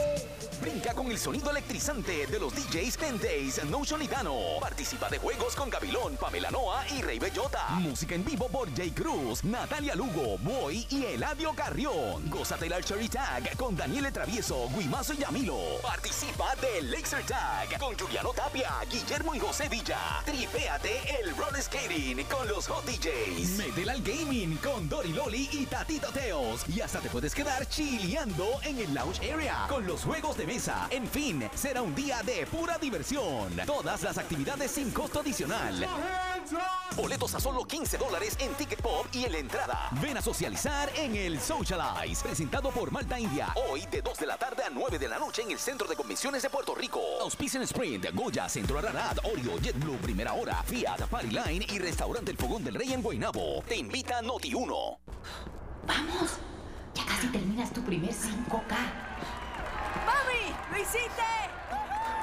No dejes que tu diabetes te limite. En Walgreens te ayudamos a manejar tu diabetes con asesoramiento experto de nuestros farmacéuticos sobre medicamentos y suministros de pruebas de todas las marcas principales para que puedas enfocarte en lo que más te importa. Además, recibe ahorros en tus productos para la diabetes. Consulta con tu farmacéutico de Walgreens hoy. Walgreens, en la esquina de la felicidad y la salud. No te pierdas este domingo de 9 a 10 y 30 de la mañana el programa Medicina Alternativa con Ernesto Herger, director de la Clínica de Medicina Alternativa. Tenemos temas de salud, prevención, entrevistas, opiniones y preguntas del público. No te lo pierdas todos los domingos de 9 a 10 y 30 de la mañana el programa Medicina Alternativa con Ernesto Herger, director de la Clínica de Medicina Alternativa 751-7799 751-7799 751-7799 Prepárate para la llegada de la más espectacular aventura, Beauty and the Beast. Ella es una adorable campesina con mucho amor para dar. Él, un validoso príncipe que la falta de amor lo ha traicionado. Ahora, el destino le traerá una increíble sorpresa. Emma Watson, Dan Stevens, Kevin Klein, Beauty and the Beast de Disney, clasificada PG. Distribuye Wow Films, comedia, acción y diversión para toda la familia. Exhibiéndose ahora en un cine cerca de ti. Este es mi hospital y el de todos los niños de Puerto Rico. A veces también es mi casa. Con tu donativo de 10 dólares al mes contribuyes a que nuestros niños pacientes de cáncer reciban el mejor tratamiento aquí en la isla, cerca de su familia y de su hogar, sin importar sus recursos económicos. Tu donativo se queda 100% en Puerto Rico. Conviértete en un capitán de nuestros niños. Entra a fundacioncap.org y haz tu donativo hoy. Diantre, chica, no hice el proyecto que tenía para el viernes. Me van a dar F. Chica, olvídate de eso. Yo tengo examen hoy, pero no lo voy a coger. Me invitaron para San Juan. ¿Quieres ir? No puedo, no dañaré mis notas por disfrutar una noche cuando podemos salir otro día. Pero qué aburrida. Por no entregar un trabajo. En serio. No te roches, no te vas a morir. Dale, dale, vamos a beber. No me voy a dejar llevar por lo que tú me digas. Quiero lo mejor para nosotras. La presión negativa puede afectar tu futuro. Alianza para un Puerto Rico sin drogas. La familia unida en el amor hace a Puerto Rico mejor. Asiste a los retiros para damas, jóvenes, caballeros o a los talleres matrimoniales para novios o divorciados que ofrece Casa Manresa. Busca soluciones a tus dudas y problemas. Las puertas están abiertas en Casa Manresa, no importa la denominación religiosa a la cual pertenezcas. Información sobre nuestro calendario de actividades a través de www.casamanresahaybonito.org o llama al 735-8016. Tú escuchas en Noti 1630 Economía 101 con Fernando Viñas, Yusef González e Ignacio González. Bueno, estamos aquí de vuelta. Les habla Bobby López en Economía 101. Recuérdense que pueden escuchar nuestros programas eh, grabados después en economía101.com, economía101.com. Eh, hay gente llamando. Hoy las llamadas las atenderá ya Yusel González en, la, en su sección del programa que empieza a las 2, porque nosotros tenemos que cubrir, tenemos que acabar de cubrir el tema del Trump Care y entrar un poquitito a la reestructuración de la Autoridad de Energía Eléctrica y eh, se nos va el tiempo. Entonces, acabando ya con el Trump Care, eh, Roberto, hay otra de otra de la quizá una de las de las cosas que a mí más me gusta de la del Trump Care, de las propuestas que tiene Trump Care acá es el tema de permitir que se compren medicinas en el extranjero. Que para mí eso es un acto de justicia tan importante. O sea, estamos pagando las medicinas a, una, a un precio tan, tan ridículamente caro en Estados, en Estados Unidos. Las medicinas no tienen sentido ninguno. La, la- y los beneficios de la farmacéutica, etcétera, están por unas barreras de entrada que la Bueno, propia economía americana se ha puesto. Se ha hecho las sus medicinas tan caras que no permitir que entren medicinas de Canadá del resto de los países a, a Estados Unidos está encareciendo la salud de una forma increíble y está haciendo sufrir, en especial a Puerto Rico, donde las medicinas sí tenemos que pagarlas al mismo precio que se paga en Estados Unidos, mientras que los médicos no. Cierto, pero sí tengo una cierta discrepancia contigo porque el asunto de las medicinas es, es estoy totalmente de acuerdo en que es realmente oneroso, abusivo, eh, perjudicial para el consumidor, para el individuo, los precios y es realmente eh, ofensivo, indignante que existe esa diferencia, pero hay lamentablemente un problema económico de fondo que eh, no, es, no es fácil resolver. ¿Y cuál es? Bueno, pues muchas de estas, las medicinas muchas veces son más baratas en el exterior porque la- las compañías, lo que es caro en el sector, en el proceso de desarrollo y producción de la medicina, lo que realmente es caro es la investigación y desarrollo. Decir, la producción marginal de la pastillita, eso es un poquito más que una- un cocinado. Estoy contigo. ajá. Bien, Lo entonces, ¿qué ocurre? desarrollar- Ocurre que las compañías, nosotros, los consumidores dentro del territorio americano, somos los que tenemos que correr con el costo de la investigación y desarrollo, porque en- fuera de, de, de Estados Unidos hay un cierto temor, el planteamiento de las compañías es que hay una presión por parte de otros países en el sentido de que si se la pone muy cara, pues entonces hay incentivos a que esos países la produzcan. Como no tienen las restricciones del marco legal, no tienen las restricciones eh, y todos no tienen la capacidad legal para, para respetar, la institucional, para respetar las patentes, como sí se hace aquí, entonces hay miedo por parte de las compañías de ponerla muy cara y lo que hacen es que se la venden a costo marginal, a, a la, a la pastillita, lo que cuesta realmente, eh, que es poco. Entonces nosotros, eh, los consumidores aquí en los Estados Unidos, somos los que tenemos que encargarnos de la heroica tarea de cubrir, correr con el gasto de esa investigación y desarrollo. ¿Qué ocurre si esto se trata de, de hecho, si se recuerdas el, el, el TPP, el Trans-Pacific, Pacific, eh, Partnership. eh, Partnership, uno de los puntos que estaba tratando de resolver era este, porque se necesita una especie de acuerdo donde ese costo, y creo que, que hay que va a ver, no sé en, en- en qué va a terminar esta historia, pero lo cierto es que en la medida en que ese costo de investigación y desarrollo se pueda compartir por todos los que se benefician a, a nivel mundial de estas medicinas, que no es solamente el consumidor americano, pues definitivamente se van a abaratar aquí.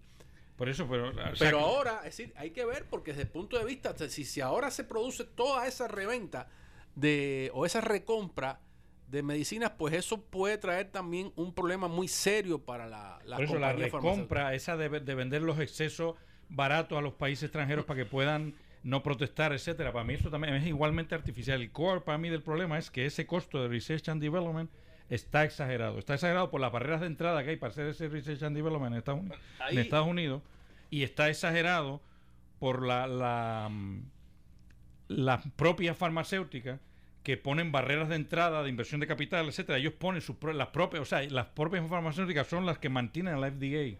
Nosotros pensamos que el FDA es realmente un controlador de farmacéutica. El FDA realmente es un protector de farmacéutica para que no entre nadie más que las grandes masas de capital a poder desarrollar medicina en Bueno, ahí Estados Unidos. entramos de frío otra vez en un problema de cómo llegar al punto justo, pero no se puede perder de vista que hay, hay elementos válidos también en el lado de la de la farmacéutica porque sí son muchos los riesgos. De hecho, hubo una, una ponencia muy, muy interesante, la que tuve la oportunidad de asistir, en el evento que organizó la Cámara de Comercio sobre salud Puerto Rico, donde se explicó eh, todo el riesgo que corren y la cantidad de eh, el riesgo que corren estas compañías donde de cada 10 o de 8 X productos que tienen que lanzar por los que los que sobre los que invierten en procesos de investigación y desarrollo solamente se les aprueba uno. Es decir, que eh, dónde está el punto justo es un problema ya cuantitativo, pero tampoco podemos perder, eh, olvidar por completo los argumentos, argumentos de la los argumentos del otro lado porque lo- los hay.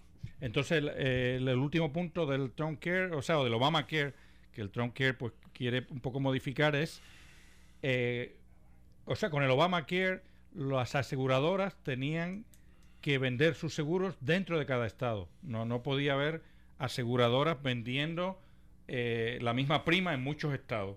Y Trump, Care, y Trump quiere hacer remover esas barreras entre los estados para que una misma aseguradora pueda vender en muchos estados para que así pueda abaratar todavía más la prima. ¿Qué tú piensas? Desde el punto de vista teórico parece eh, correcto. Ahora tengo que aclarar lo que he estado, he estado investigando, lo que he estado leyendo. Hay los que, los que argu- argumentan, los escépticos, lo que plantean es que en estados grandes, esto en teoría es mucho más beneficioso para estados pequeños, donde el mercado es más pequeño y lógicamente no hay muchas más aseguradoras a las que uno pueda. En la medida en que se reduce el número de aseguradoras que pueden operar, pues las opciones de ese individuo son menores y por lo tanto eso tiende a dar cierta Con capacidad Obamacare, la- monopólica. la- las- los estados pequeñitos lo que tenían En- eran tres o cuatro aseguradoras como Puerto ahora, Rico. Ahora, hay algunos que dicen que en la práctica, en los casos de California y Nueva York, por ejemplo, que son estados grandes, que sí tienen susceptibles, son terrenos factibles para una mayor competencia por el tamaño del mercado. El hecho de haber más aseguradoras tampoco ha abaratado mucho los, los- las primas. Eso debo reconocer que eh, he escuchado ese argumento. Qué tan válido es y qué, cuál- qué tan exactas son las matemáticas detrás de ese argumento, pues habría que investigarlo más. Bueno, y por último, antes de irnos a, la sección de, finanza personal que viene a continuación, eh, vamos a pasar un repasito de lo que está pasando con la Autoridad Eléctrica esta semana, que es súper interesante. Ha habido unas vistas en el Congreso sobre el acuerdo que, la Autoridad de Energía Eléctrica tenía con sus bonistas sobre la- ese acuerdo que ha estado eh, cocinando eh, Lisa Donahu por varios años y que eh, pues cuando ahora se ha metido el gobierno a investigarlo no está muy satisfecho con él.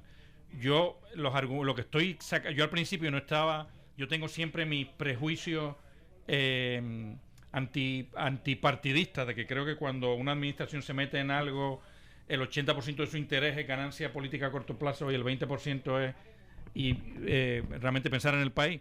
Y en este caso yo pensaba que el interés de, la administración meterse en la autoridad de energía eléctrica era puramente poder controlar. El PNP tiene ese afán de control institucional y simplemente poder controlar más instituciones. Pero realmente los datos que están saliendo por ahora pareciera que efectivamente ese acuerdo del RSA, el, el, el acuerdo de reestructuración de la deuda de la AE es medio mondongo. Y la eh, se está pidiendo eh, y la y la Junta ha de- ha ido a declarar allí, Ana Mato Santos ha ido a declarar esta semana al Congreso a decir queremos meterle mano a la Autoridad de Eléctrica, ese acuerdo es medio mondongo, solo exige una la reducción que exige bien pequeñita, 15%, cuando al resto de los bonistas de Puerto Rico se está pidiendo una reducción del 75%, del 80% en el valor de su en el, en el, lo- lo- el dinero que van a recibir de los bonos. Eso por un lado es muy pequeñito y por otro está descansando sobre un aumento de 4 centavos en la tarifa, que pasaría de 22 a 26 centavos el kilovatio, dependiendo de cómo esté el petróleo, eh, que se le bajó ahora a, 20 a 3 centavos, pero como quiera es simplemente pasarle la porquería al pueblo para poder seguir manteniendo. Y luego, y, peor, o sea, lo peor de todo esto, porque cu- cualquiera de estas dos cosas de por sí no, pero lo peor de todo esto, que sale en el, lo que sale en el ARES, en ese acuerdo de reestructuración, es que apenas hay cambios significativos en la operación de las plantas generadoras, no hay cambios significativos en la conversión a, a gas, no- hay, o sea, pasos significativos, no hay cambios significativos en la, en la permitir la, inter- en la intervención de las eh, generadoras privadas en la venta a, prepa, o sea que tenemos más o menos la misma prepa, más o menos la misma prepa, con 3 centavos más de costo y un recortito de 15% en la- los bonos. Esto de por sí, no quiero ahora hacer conclusiones demasiado porque los datos están recién saliendo, no quiero hacer conclusiones demasiado fuertes, o sea, demasiado asertivas, pero creo que efectivamente el acuerdo pareciera eh, pues un poquito mondongo y la Junta ha, vamos, y sobre todo descanso en el tema de que para que Ana Mato Santos haga una carta pública y vaya allí y lea que no es muy para decir nosotros queremos meter mano a ese acuerdo, pues ya me pone en la la mm, en la posición de pensar que efectivamente ese acuerdo no era tan bueno, se No está era pidiendo- equilibrado. no era muy equilibrado y se está pidiendo tiempo para revisar y, y en esa eh, quedamos. Y por último, que yo pensé que esto era lo último, pero la última siga bien en la, en la novela. Nosotros tenemos una novela en este programa que seguimos con, con, con pasión, como todas las novelas, que se llama Cofina versus Gio. y hay episodios cada vez más interesantes y eh, bueno, para mí lo más interesante ha sido eh, bueno la carta del abogado de, Oppenheimer y Franklin llaman diciendo deshonesto al gobernador etcétera se ve que le ha cogido eh, bueno vamos a empezar por el principio para el gobierno se ha declarado neutral en la novela el gobierno va a ser neutral. No va a estar ni con Cofina ni con los GIO. Cada uno va a tener que defender sus posiciones eh, en sus méritos. Aunque hay una sospecha de que está realmente están más contentos con el gobierno ahora mismo está los de Cofina eh, Bueno. que los de Gio porque el o sea hasta ahora mismo los de Cofina están recibiendo, sí. están recibiendo dinero y los de Gio no y y entonces los de Gio se están manteniendo en que la emisión de bonos los de bonos generales del gobierno se- perdón Los de Cofina se están manteniendo en que la emisión de bonos del gobierno que se hizo en el 2014 por 3.500, la mayor, la última gran emisión de bonos que hizo García Padilla, que es completamente ilegal porque se re- se, mm, violaron lo- el límite constitucional del 15% y que eso hace que, que esa emisión sea legal. A mí el argumento de porque se haya violado la, el límite constitucional la haga ilegal, sería ilegal casi toda la deuda después de Muñoz para acá, porque todo o sea, ese límite del 15% no ha sido respetado nunca jamás y tratar ahora de single out una emisión como que no la respeta, pues me parece un poquito traído por los pelos. Pero eso es el último capítulo que nos ha traído la... El, es el último capítulo que nos ha traído la, la esta novela de, de los contra- y la y la eh, y, y Cofina. No sé qué tú piensas de eso, Roberto. O sea, que tú piensas de la pelea de Cofina contra los Geos. Bueno, como se está dando Otra vez, esto, esto cayó en un terreno legal, pero desde, el punto de vista económico es, es lógico que, que los ecofines estén más... Sienten que debe haber una redistribución. Así, lo que ellos están planteando es que toda la carga está cayendo sobre... Los de Gio están ca- con razón plantean que toda la carga está recayendo sobre ellos de esta situación de Puerto Rico, mientras que los ecofines están protegidos al 100%. Eso es lo que ocurrió hasta ahora. Y precisamente, bueno, desde el punto de vista económico, si lo vemos como un juego, como una interacción, pues lo que es lógico que estén tratando de pedir algo más equilibrado, ¿no? Muy bien, amigos. Bueno, pues llegamos al final de esta sección de, de Economía 101. No se vayan porque a continuación viene Yusel González con su sección de finanzas personales que va a estar súper interesante y además abrirá los micrófonos para que ustedes puedan dar su opinión. Ya mismo estamos con ustedes de vuelta.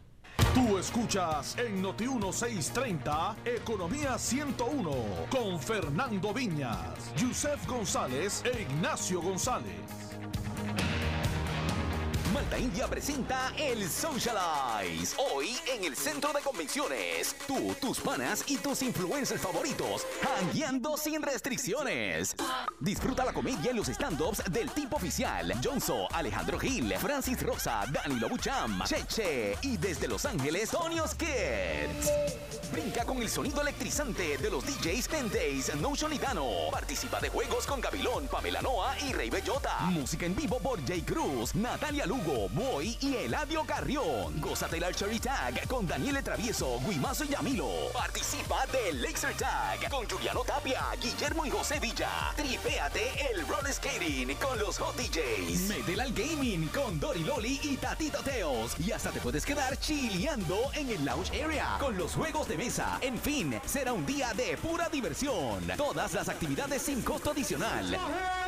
Boletos a solo 15 dólares en Ticket Pop y en la entrada. Ven a socializar en el Socialize, presentado por Malta India. Hoy de 2 de la tarde a 9 de la noche en el Centro de Convenciones de Puerto Rico. Auspician Sprint, Goya, Centro Ararat, Oreo, JetBlue, Primera Hora, Fiat, Party Line y Restaurante El Fogón del Rey en Guaynabo. Te invita Noti 1. Esta es una historia sobre la culebrilla. La culebrilla me empezó por la espalda. Tenía una franja como de 4 pulgadas de ancho, con ronchas que llegaban hasta el frente. Y el dolor que me causaba era terrible. No quería que nadie me rozara y me causara más dolor del que sentía. Si tuviste varicelas, el virus de la culebrilla ya está dentro de ti. Una de cada tres personas tendrá culebrilla durante su vida. Lo que quería era quedarme quieto y esperar que pasara.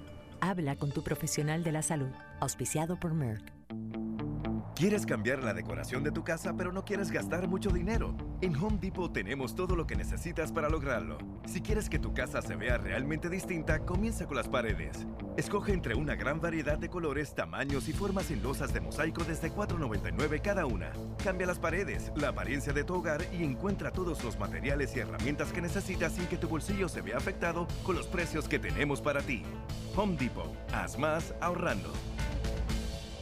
No te pierdas este domingo de 9 a 10 y 30 de la mañana el programa Medicina Alternativa con Ernesto Herger, director de la Clínica de Medicina Alternativa. Tenemos temas de salud, prevención, entrevistas, opiniones y preguntas del público. No te lo pierdas todos los domingos de 9 a 10 y 30 de la mañana el programa Medicina Alternativa con Ernesto Herger, director de la Clínica de Medicina Alternativa 751-7799 751-7799 751-7799 Aprovecha el evento más grande del año, Autoliquidación Ford en Central Ford. Liquidando toda la línea Ford 2016 con bonos de hasta 4 mil dólares en tu Ford favorito.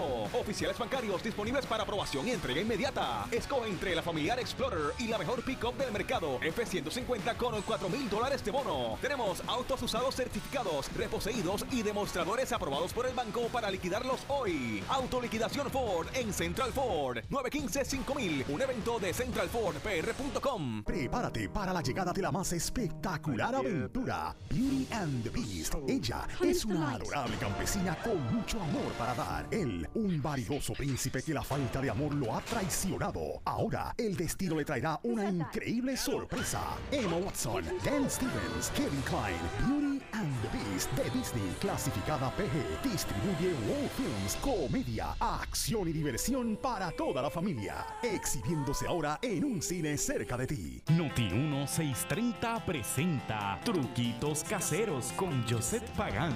Para sanar la irritación en la piel causada por las navajas, este truquito casero te va a encantar. El utilizar acondicionador de cabello o crema batida, sí, el whipped cream, te ayudará a tener una afeitada al ras. Luego de afeitarte, puedes aplicarte pulpa de sábila, aguacate majado o ungüento a base de caléndula para evitar y aliviar la quemazón y suavizar el área.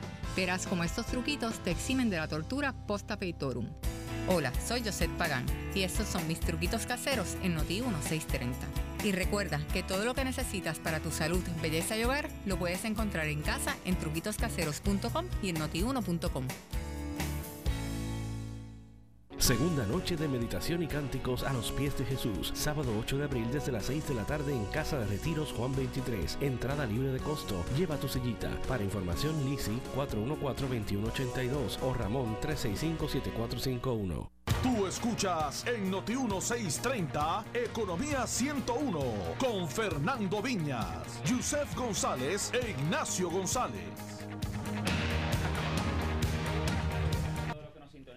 De Noti 1630 AM. Mi nombre es Yusel González y seguimos ahora con la segunda parte del programa Economía 101, donde vamos a tocar diferentes temas bien interesantes. Aquí me acompaña Ignacio González. ¿Cómo te encuentras, Ignacio? Excelentemente bien, contento. Lindo sábado. Un lindo sábado. Qué bueno. Pues mira, me gustaría también recordarle al público. En el segmento anterior, Bobby estuvo, lo último que estuvo dialogando fue sobre el Trump Care.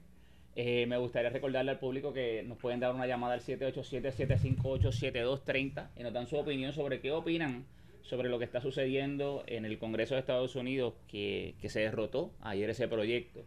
Ahora, Ignacio, tengo varias noticias que me gustaría discutir. La primera de ellas es que crece el desempleo en la mayoría de los pueblos de Puerto Rico. Según un reportaje que, que se anunció en el Nuevo Día, dice que al menos seis municipios registraron tasas de alrededor de 20% de desempleo. Dice que la debilidad del mercado laboral reportada en enero impactó a los municipios del país. La gran mayoría de ellos registraron aumentos en tasas de desempleo y al menos seis tuvieron tasas cercanas a, o aún por encima de un 20%. Eh, los municipios que representaron las mayores índices fueron Lares con 21.9%, Villalba con 21.2%, Maricao con 20.3%, San Sebastián con 20.0% y Salinas y Patillas con 19.9% ambos. Esto me parece a mí que se está distribuyendo, no sé si es el impacto de, de la ida de personas de, la, de Puerto Rico, pero... Varias cosas, ¿no? No- Número uno, no me sorprende que en los pueblos fuera de la zona metropolitana de San Juan se refleje un alza eh, en, los, en los índices de desempleo. Y es que en el caso de Puerto Rico realmente, eh, dos elementos importantes. El primero, que con respecto a la planificación, y esto se ve desde lo más simple, la planificación urbana, hasta la planificación o ¿verdad? el desarrollo de la economía, ha, ha estado un poco desordenado. Es decir, en el caso de la planificación o el desarrollo de la economía, se ha enfocado realmente en la zona metropolitana de San Juan. Y eso ha ¿verdad? indicado, ha reflejado que en el resto de la isla no haya tantos, eh, digamos, eh, trabajo. No tan solo trabajos, sino motores económicos. Eh, tal vez cuando las 9.36, eh, podríamos decir que en el resto de la isla pues habían plantas, habían manufactureras, y en ese sentido llegaba alguna especie de, de incentivo para desarrollar la economía locales o regionales en esas áreas. Sin embargo, post 936, al no tener una estructura, al no tener un área bien desarrollada, pues evidentemente los retos van a ser aún mayores. Si para el área metropolitana de San Juan la era post 936 es bien retante, para el resto de la isla debe serlo aún más porque no tienen, eh, ¿verdad? No tienen lo- las herramientas o no tienen las estructuras tan desarrolladas como en la zona metropolitana de San Juan. Así que no me toma de sorpresa eh, el hecho de que en el resto de, de la isla o en, las, o en los pueblos fuera de la zona metropolitana de San Juan se esté reflejando no tan solo un, al- un alza en la tasa de desempleo, sino una despoblación más marcada. O sea, que tú no atribuyes necesariamente esa, esa baja en la tasa laboral a la inmigración que ha tenido Bueno. Puerto Rico o que ha sufrido Puerto Rico en los últimos 10 años. Sin duda, sin duda, el, el hecho de que se esté migrando masivamente va a afectar, pero eso afecta al país completo. Lo que pasa es que si tú tienes una zona donde no tienes unas instituciones fuertes, no tienes unas redes fuertes de, de comercio o de desarrollo económico, pues evidentemente esa, esa, ese elemento de migración va a ser aún más marcado. Porque, bueno, porque si la gente no consigue empleo, se tiene que ir y mucha de la gente que se va, se va porque no tiene empleo y va en busca de mejorar su economía y su calidad de vida.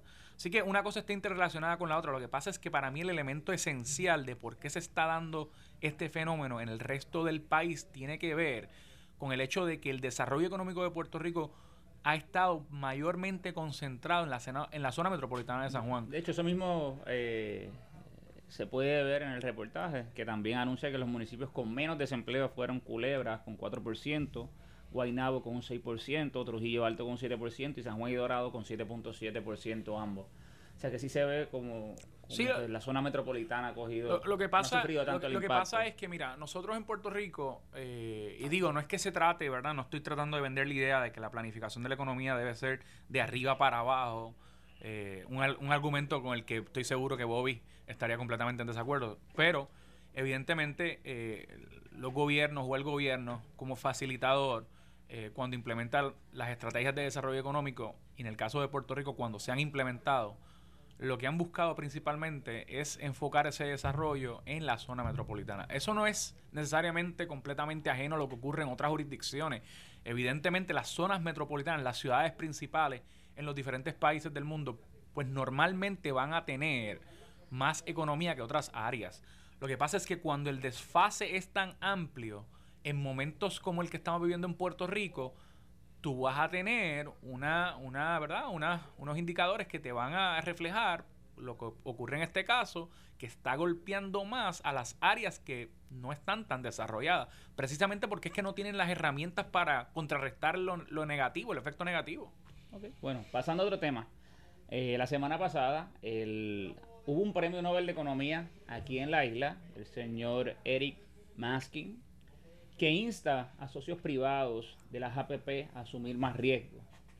Eh, según la noticia, dice que para implementar con éxito el modelo de las alianzas público-privadas, o APP, es muy importante que los socios privados asuman riesgo y también que a veces estén dispuestos a perder dinero. Esto según Eric Maskin, quien, fue, quien es profesor de Harvard y Nobel de Economía en el año 2007, dice que tanta importancia ads- adscribió a este riesgo compartido que cal- calificó de problemático e inquietante si un acuerdo contractual se estructura para que el desarrollador u operador privado salga ileso en caso de fracaso. En contraste, señaló con la debida ponderación que los gobiernos y sus dependencias pueden gozar de ventajas sólidas con este modelo, no solo porque no tienen que desembolsar la totalidad de la inversión, aun cuando tengan la capacidad para hacerlo, sino que por porque además acceden a, un peritaje que, ¿verdad? con el que no cuentan. Una ventaja muy clara es que las APP incentivan el desarrollo eficiente que anticipa problemas y controla gastos porque el socio privado hará su parte para evitar lidiar con fallas y la carga de costos excesivos cuando entre en la fase de operación y recuperación de su inversión. Otro de los mecanismos para optimizar el uso de las APP que mencionó fue asegurarse de que el socio privado que se escoja sea un experto en el ámbito del proyecto. Maskin fue el orador de un almuerzo con la Asociación Puertorriqueña de Analistas Financieros celebrado en Condado, creo que fue el jueves. Eh, yo creo que es importante señalar, y lo hablamos, lo discutimos un poco la semana pasada, que las APP son necesarias. hay que estamos buscando formas de financiar proyectos en la isla.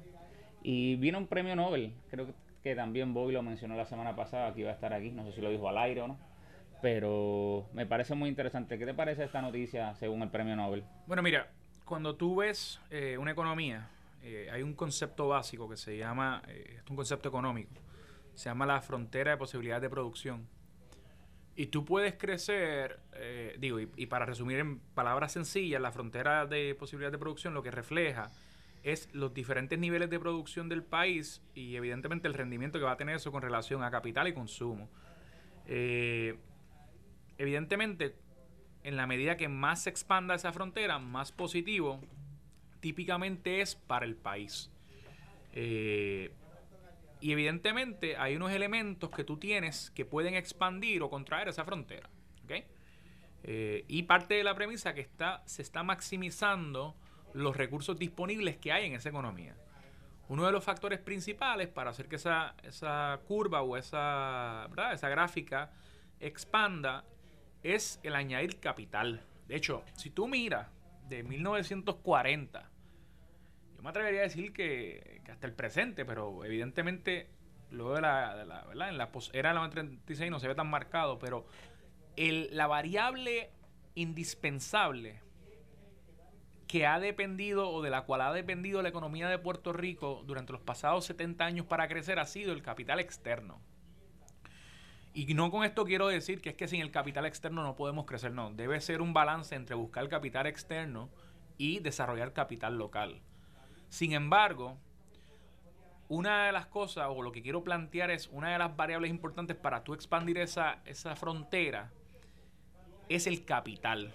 Entonces, ¿cuál es la realidad del capital local? Bueno, la realidad es que en los pasados 10 años aquí se han perdido entre 60 a 80 billones de capital, entre real estate, bonos, inversiones, eh, acciones de banco y así sucesivamente. Se han perdido alrededor de 80 billones, mal tasado.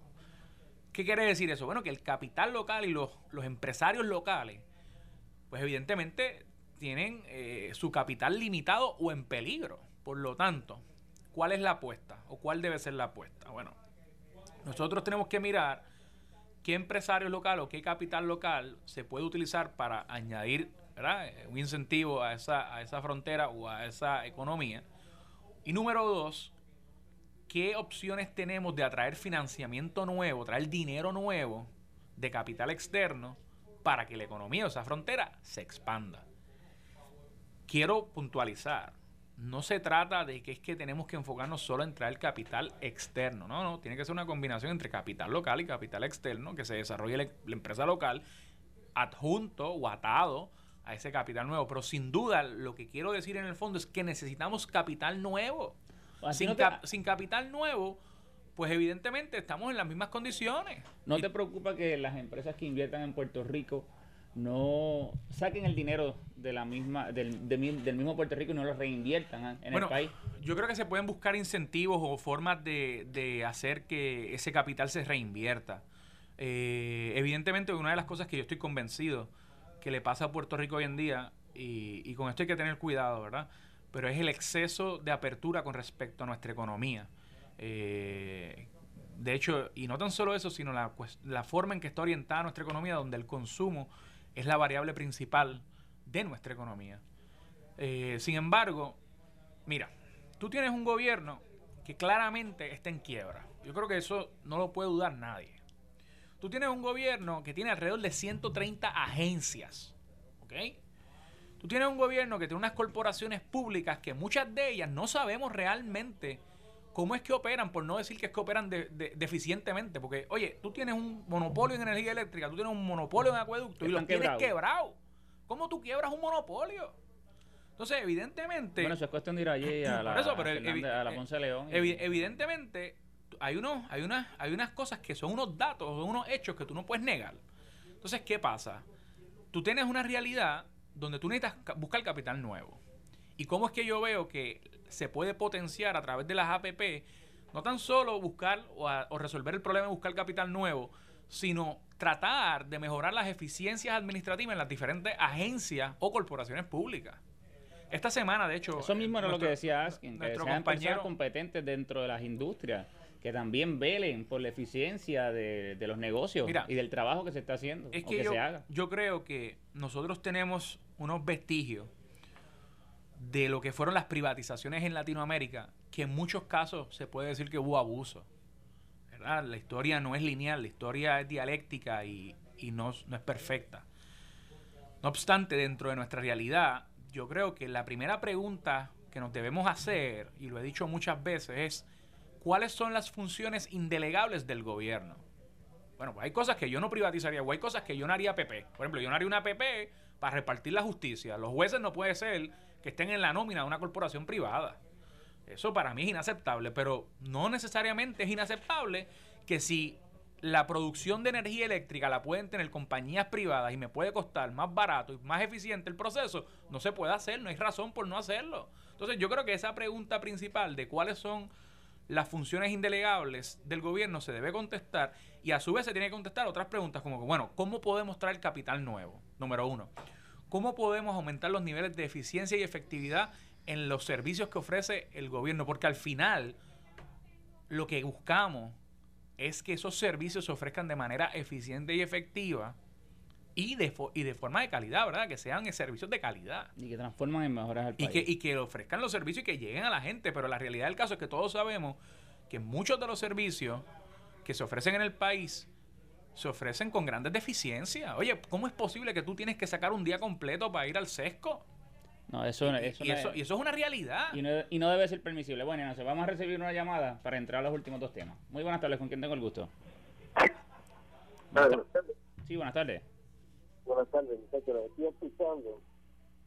Puerto Rico, yo a mis, a mis 58 años, mi hermanito, yo he visto la transformación económica de este país desde, desde las famosas manos a la obra, cuando estamos viendo alrededor de toda la isla todos estos edificios cerrados convirtiéndose en, en cementerios y en Puerto Rico sigue los gobiernos tras gobiernos eh, enviando un mensaje de mediocridad de que Puerto Rico se ha convertido en un país tercermundista y de esta manera yo veo muy probable que en Puerto Rico se llegue más inversionistas o personas que deseen invertir en este país. No necesariamente veo que las personas se están emigrando a los Estados Unidos sencillamente porque no tengan trabajo. Son muchos factores más allá de eso, hermano. Como lo son las carreteras, como lo son la educación, como lo son la- La calidad eh, de el área de servicios médicos, de calidad de vida, hermano. Correcto. Tú sabes. Y en Puerto Rico, el, el mensaje que están enviando las administraciones, las administraciones, el Partido Popular y Partido Nuevo Progresista, es sencillamente que aquí están ellos para servirse ellos. Y que el, el, el resto, pues que, que, que, que tengan suerte. Resuelvan. Muchas gracias por la Eh, llamada. gracias. Tengo otra llamada aquí en línea. Muchas gracias por la llamada. Sigue escuchando el programa. Muy buenas tardes, ¿con quién tengo el gusto? Buenas tardes. Hello, Sí, buenas tardes, ¿con quién tengo el gusto? ¿me oye? Sí, lo escucho. Buenas tardes, un placer saludarle efusivamente. Muchas gracias. Desearle mucho éxito en sus labores, planes futuros. Y a la misma vez al moderador que hizo unas expresiones extraordinarias con relación a la problemática de Puerto Rico y al caballero que me antecede. Y tenemos que mirar que parte de lo que dice el caballero también es una realidad. Imagínate tú en el New York Post, en el Herald Tribune, en el Daily News, en el New York Times, en todos estos periódicos eh, de, de- de mucha fama, que mucha gente lo compra en la nación americana. Este, salí bajo la habitación de Pedro Rosselló en aquella ocasión, que tú sabes que hubieron 54 presos y 17 que se quedaron guindando en el aire. Y detrás de esto entonces salen señalando lo- los medios noticiosos de Estados Unidos que nosotros éramos en, en cinco ocasiones, salió en la prensa de allá y los medios noticiosos que Puerto Rico era peor que Haití en corrupción. Detrás de todo esto, pues todo lo que ha sucedido, hasta cuando vino Luis Fortuño, que también nos compararon peor que los haitianos en corrupción. Y sigue por ahí para abajo el montón de millones de dólares que se han desperfijado aquí, como dice el caballero, entre las dos administraciones. Y allá entonces dicen que nosotros prácticamente somos un reguerete gente, que no sabemos gobernar nuestro país, que no sabemos administrarnos nosotros mismos y nos desacreditan después de los- de ellos mismos lucrarse con nosotros también, porque tenemos que mirar que 338 mil 10 millones se han llevado los americanos de aquí en 10 años y se siguen llevando, como dice Caballero. el caballero. Mira, eh, no nada más, ya tiene como 65 este, eh, eh, almacenes aquí que cubre toda la isla prácticamente y todavía siguen construyendo igual, de igual manera y todo el montón de caderas grandes y los negocios pequeños han sido cerrados que eran los que generaban mucho empleo en Puerto Rico. ¿Entiendes? Los últimos 15 años aquí se generaban 96 mil empleos con los negocios pequeños y todo está en el suelo prácticamente. Eso así. Muchas gracias, caballero. Lamentablemente no tengo tiempo para más. Bueno, esto de esta media hora se me ha ido volando y voy a comentar una última noticia que me pareció sumamente importante en el lado de, de, la planificación financiera personal y familiar. Y salió reseñada, eh, esto es una noticia de la presidenta de la Reserva Federal, Janet Yellen, que relaciona el éxito económico de los adultos a la infancia. Eh, Janet Yellen, quien es, vuelvo a repetirlo, la presidenta de la Reserva Federal, subrayó que el bienestar económico de los ciudadanos viene marcado en gran medida por la seguridad financiera en años de infancia e instó a reforzar la formación temprana para acceder al mercado laboral con actitudes específicas. Estoy citando, esto según la presidenta, Dice, los adultos jóvenes que regularmente o algunas veces se han preocupado cuando eran niños sobre su salud, seguridad o tener suficientes alimentos tienen menos probabilidades de tener trabajo, de tener unos ingresos conscientes, consistentes, perdón, mensuales y de cumplir con todas sus deudas, comparados con aquellos que nunca o rara vez tuvieron esas preocupaciones en su infancia. En su intervención ante una conferencia de investigación sobre la evolución económica de las personas de bajos ingresos, la presidenta de la, de la FED remarcó que los cimientos del éxito económico de los adultos se asientan mucho antes de entrar en la fuerza laboral. Asimismo, subrayó el valor de comenzar temprano a desarrollar rutinas básicas y de formación laboral, ya que ayudan a la gente a entrar en la fuerza laboral antes y ponerse en una posición para desarrollar capacidades más específicas y obtener unas credenciales tempranas que estén fuertemente relacionadas con mayor y más sostenidos ingresos. Yo creo que esto es sumamente importante. Tenemos que empezar a reeducarnos y tenemos que empezar a educar a nuestros niños en el lado de las finanzas. Tenemos que enseñar lo que es el ahorro. Los otros días yo leía una revista económica sobre un estudio que hizo la compañía Guardian Life of America, Guardian Life Insurance of America, una compañía aseguradora gigantesca, donde ellos remarcan que la generación X, que son los adultos que están entre los 35 a los 55 años, tienen mucho más presentes sus necesidades hoy y gastan el dinero pensando en sus necesidades hoy que pensando en sus ahorros futuros. En contrario a la generación anterior de los baby boomers. En el programa que viene yo voy a hablar un poco más sobre ese estudio, pero me parece sumamente importante comenzar la educación en ese sentido, porque nuestros niños tienen oportunidades y nosotros también pero tenemos que estar conscientes de cómo la estamos trabajando. Ignacio, un comentario final, ya lamentablemente no hay tiempo para más. Bueno, dos cosas, educación y visión. Educación y visión. Para tener visión tienes que estar educado y para poder tomar buenas decisiones tienes que tener eh, la información necesaria, que no la puedes tener de otra manera, sino te educas. Tienes que buscarla, tienes que eh, ¿verdad? cultivarte y no es meramente cultivarte en la profesión que tú trabajes o en las cosas que te interesen, sino en las cosas que afectan tu vida directamente. Así que educación, esa es la clave. Bueno, con eso nos vamos. Que tengan todos un excelente fin de semana y muchas gracias por escucharnos aquí en Economía 101. Buen fin de semana. Nos vemos todos.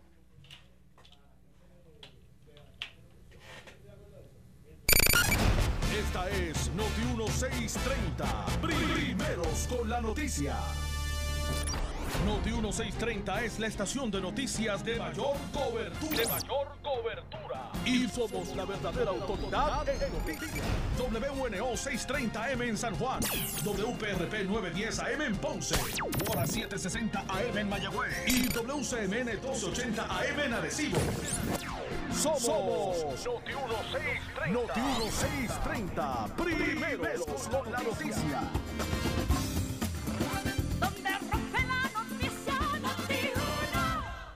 Noti 1630 te presenta las noticias del momento. Las noticias del momento. Pasamos a la sala de redacción Rafael Rafi Jiménez. Buenas tardes, soy Abimarí Rivera Martínez. Usted escucha Noticias 630 primero con la noticia. Nos encontramos en directo desde el Distrito de Convenciones en San Juan, donde a esta hora se celebra la primera edición del Sport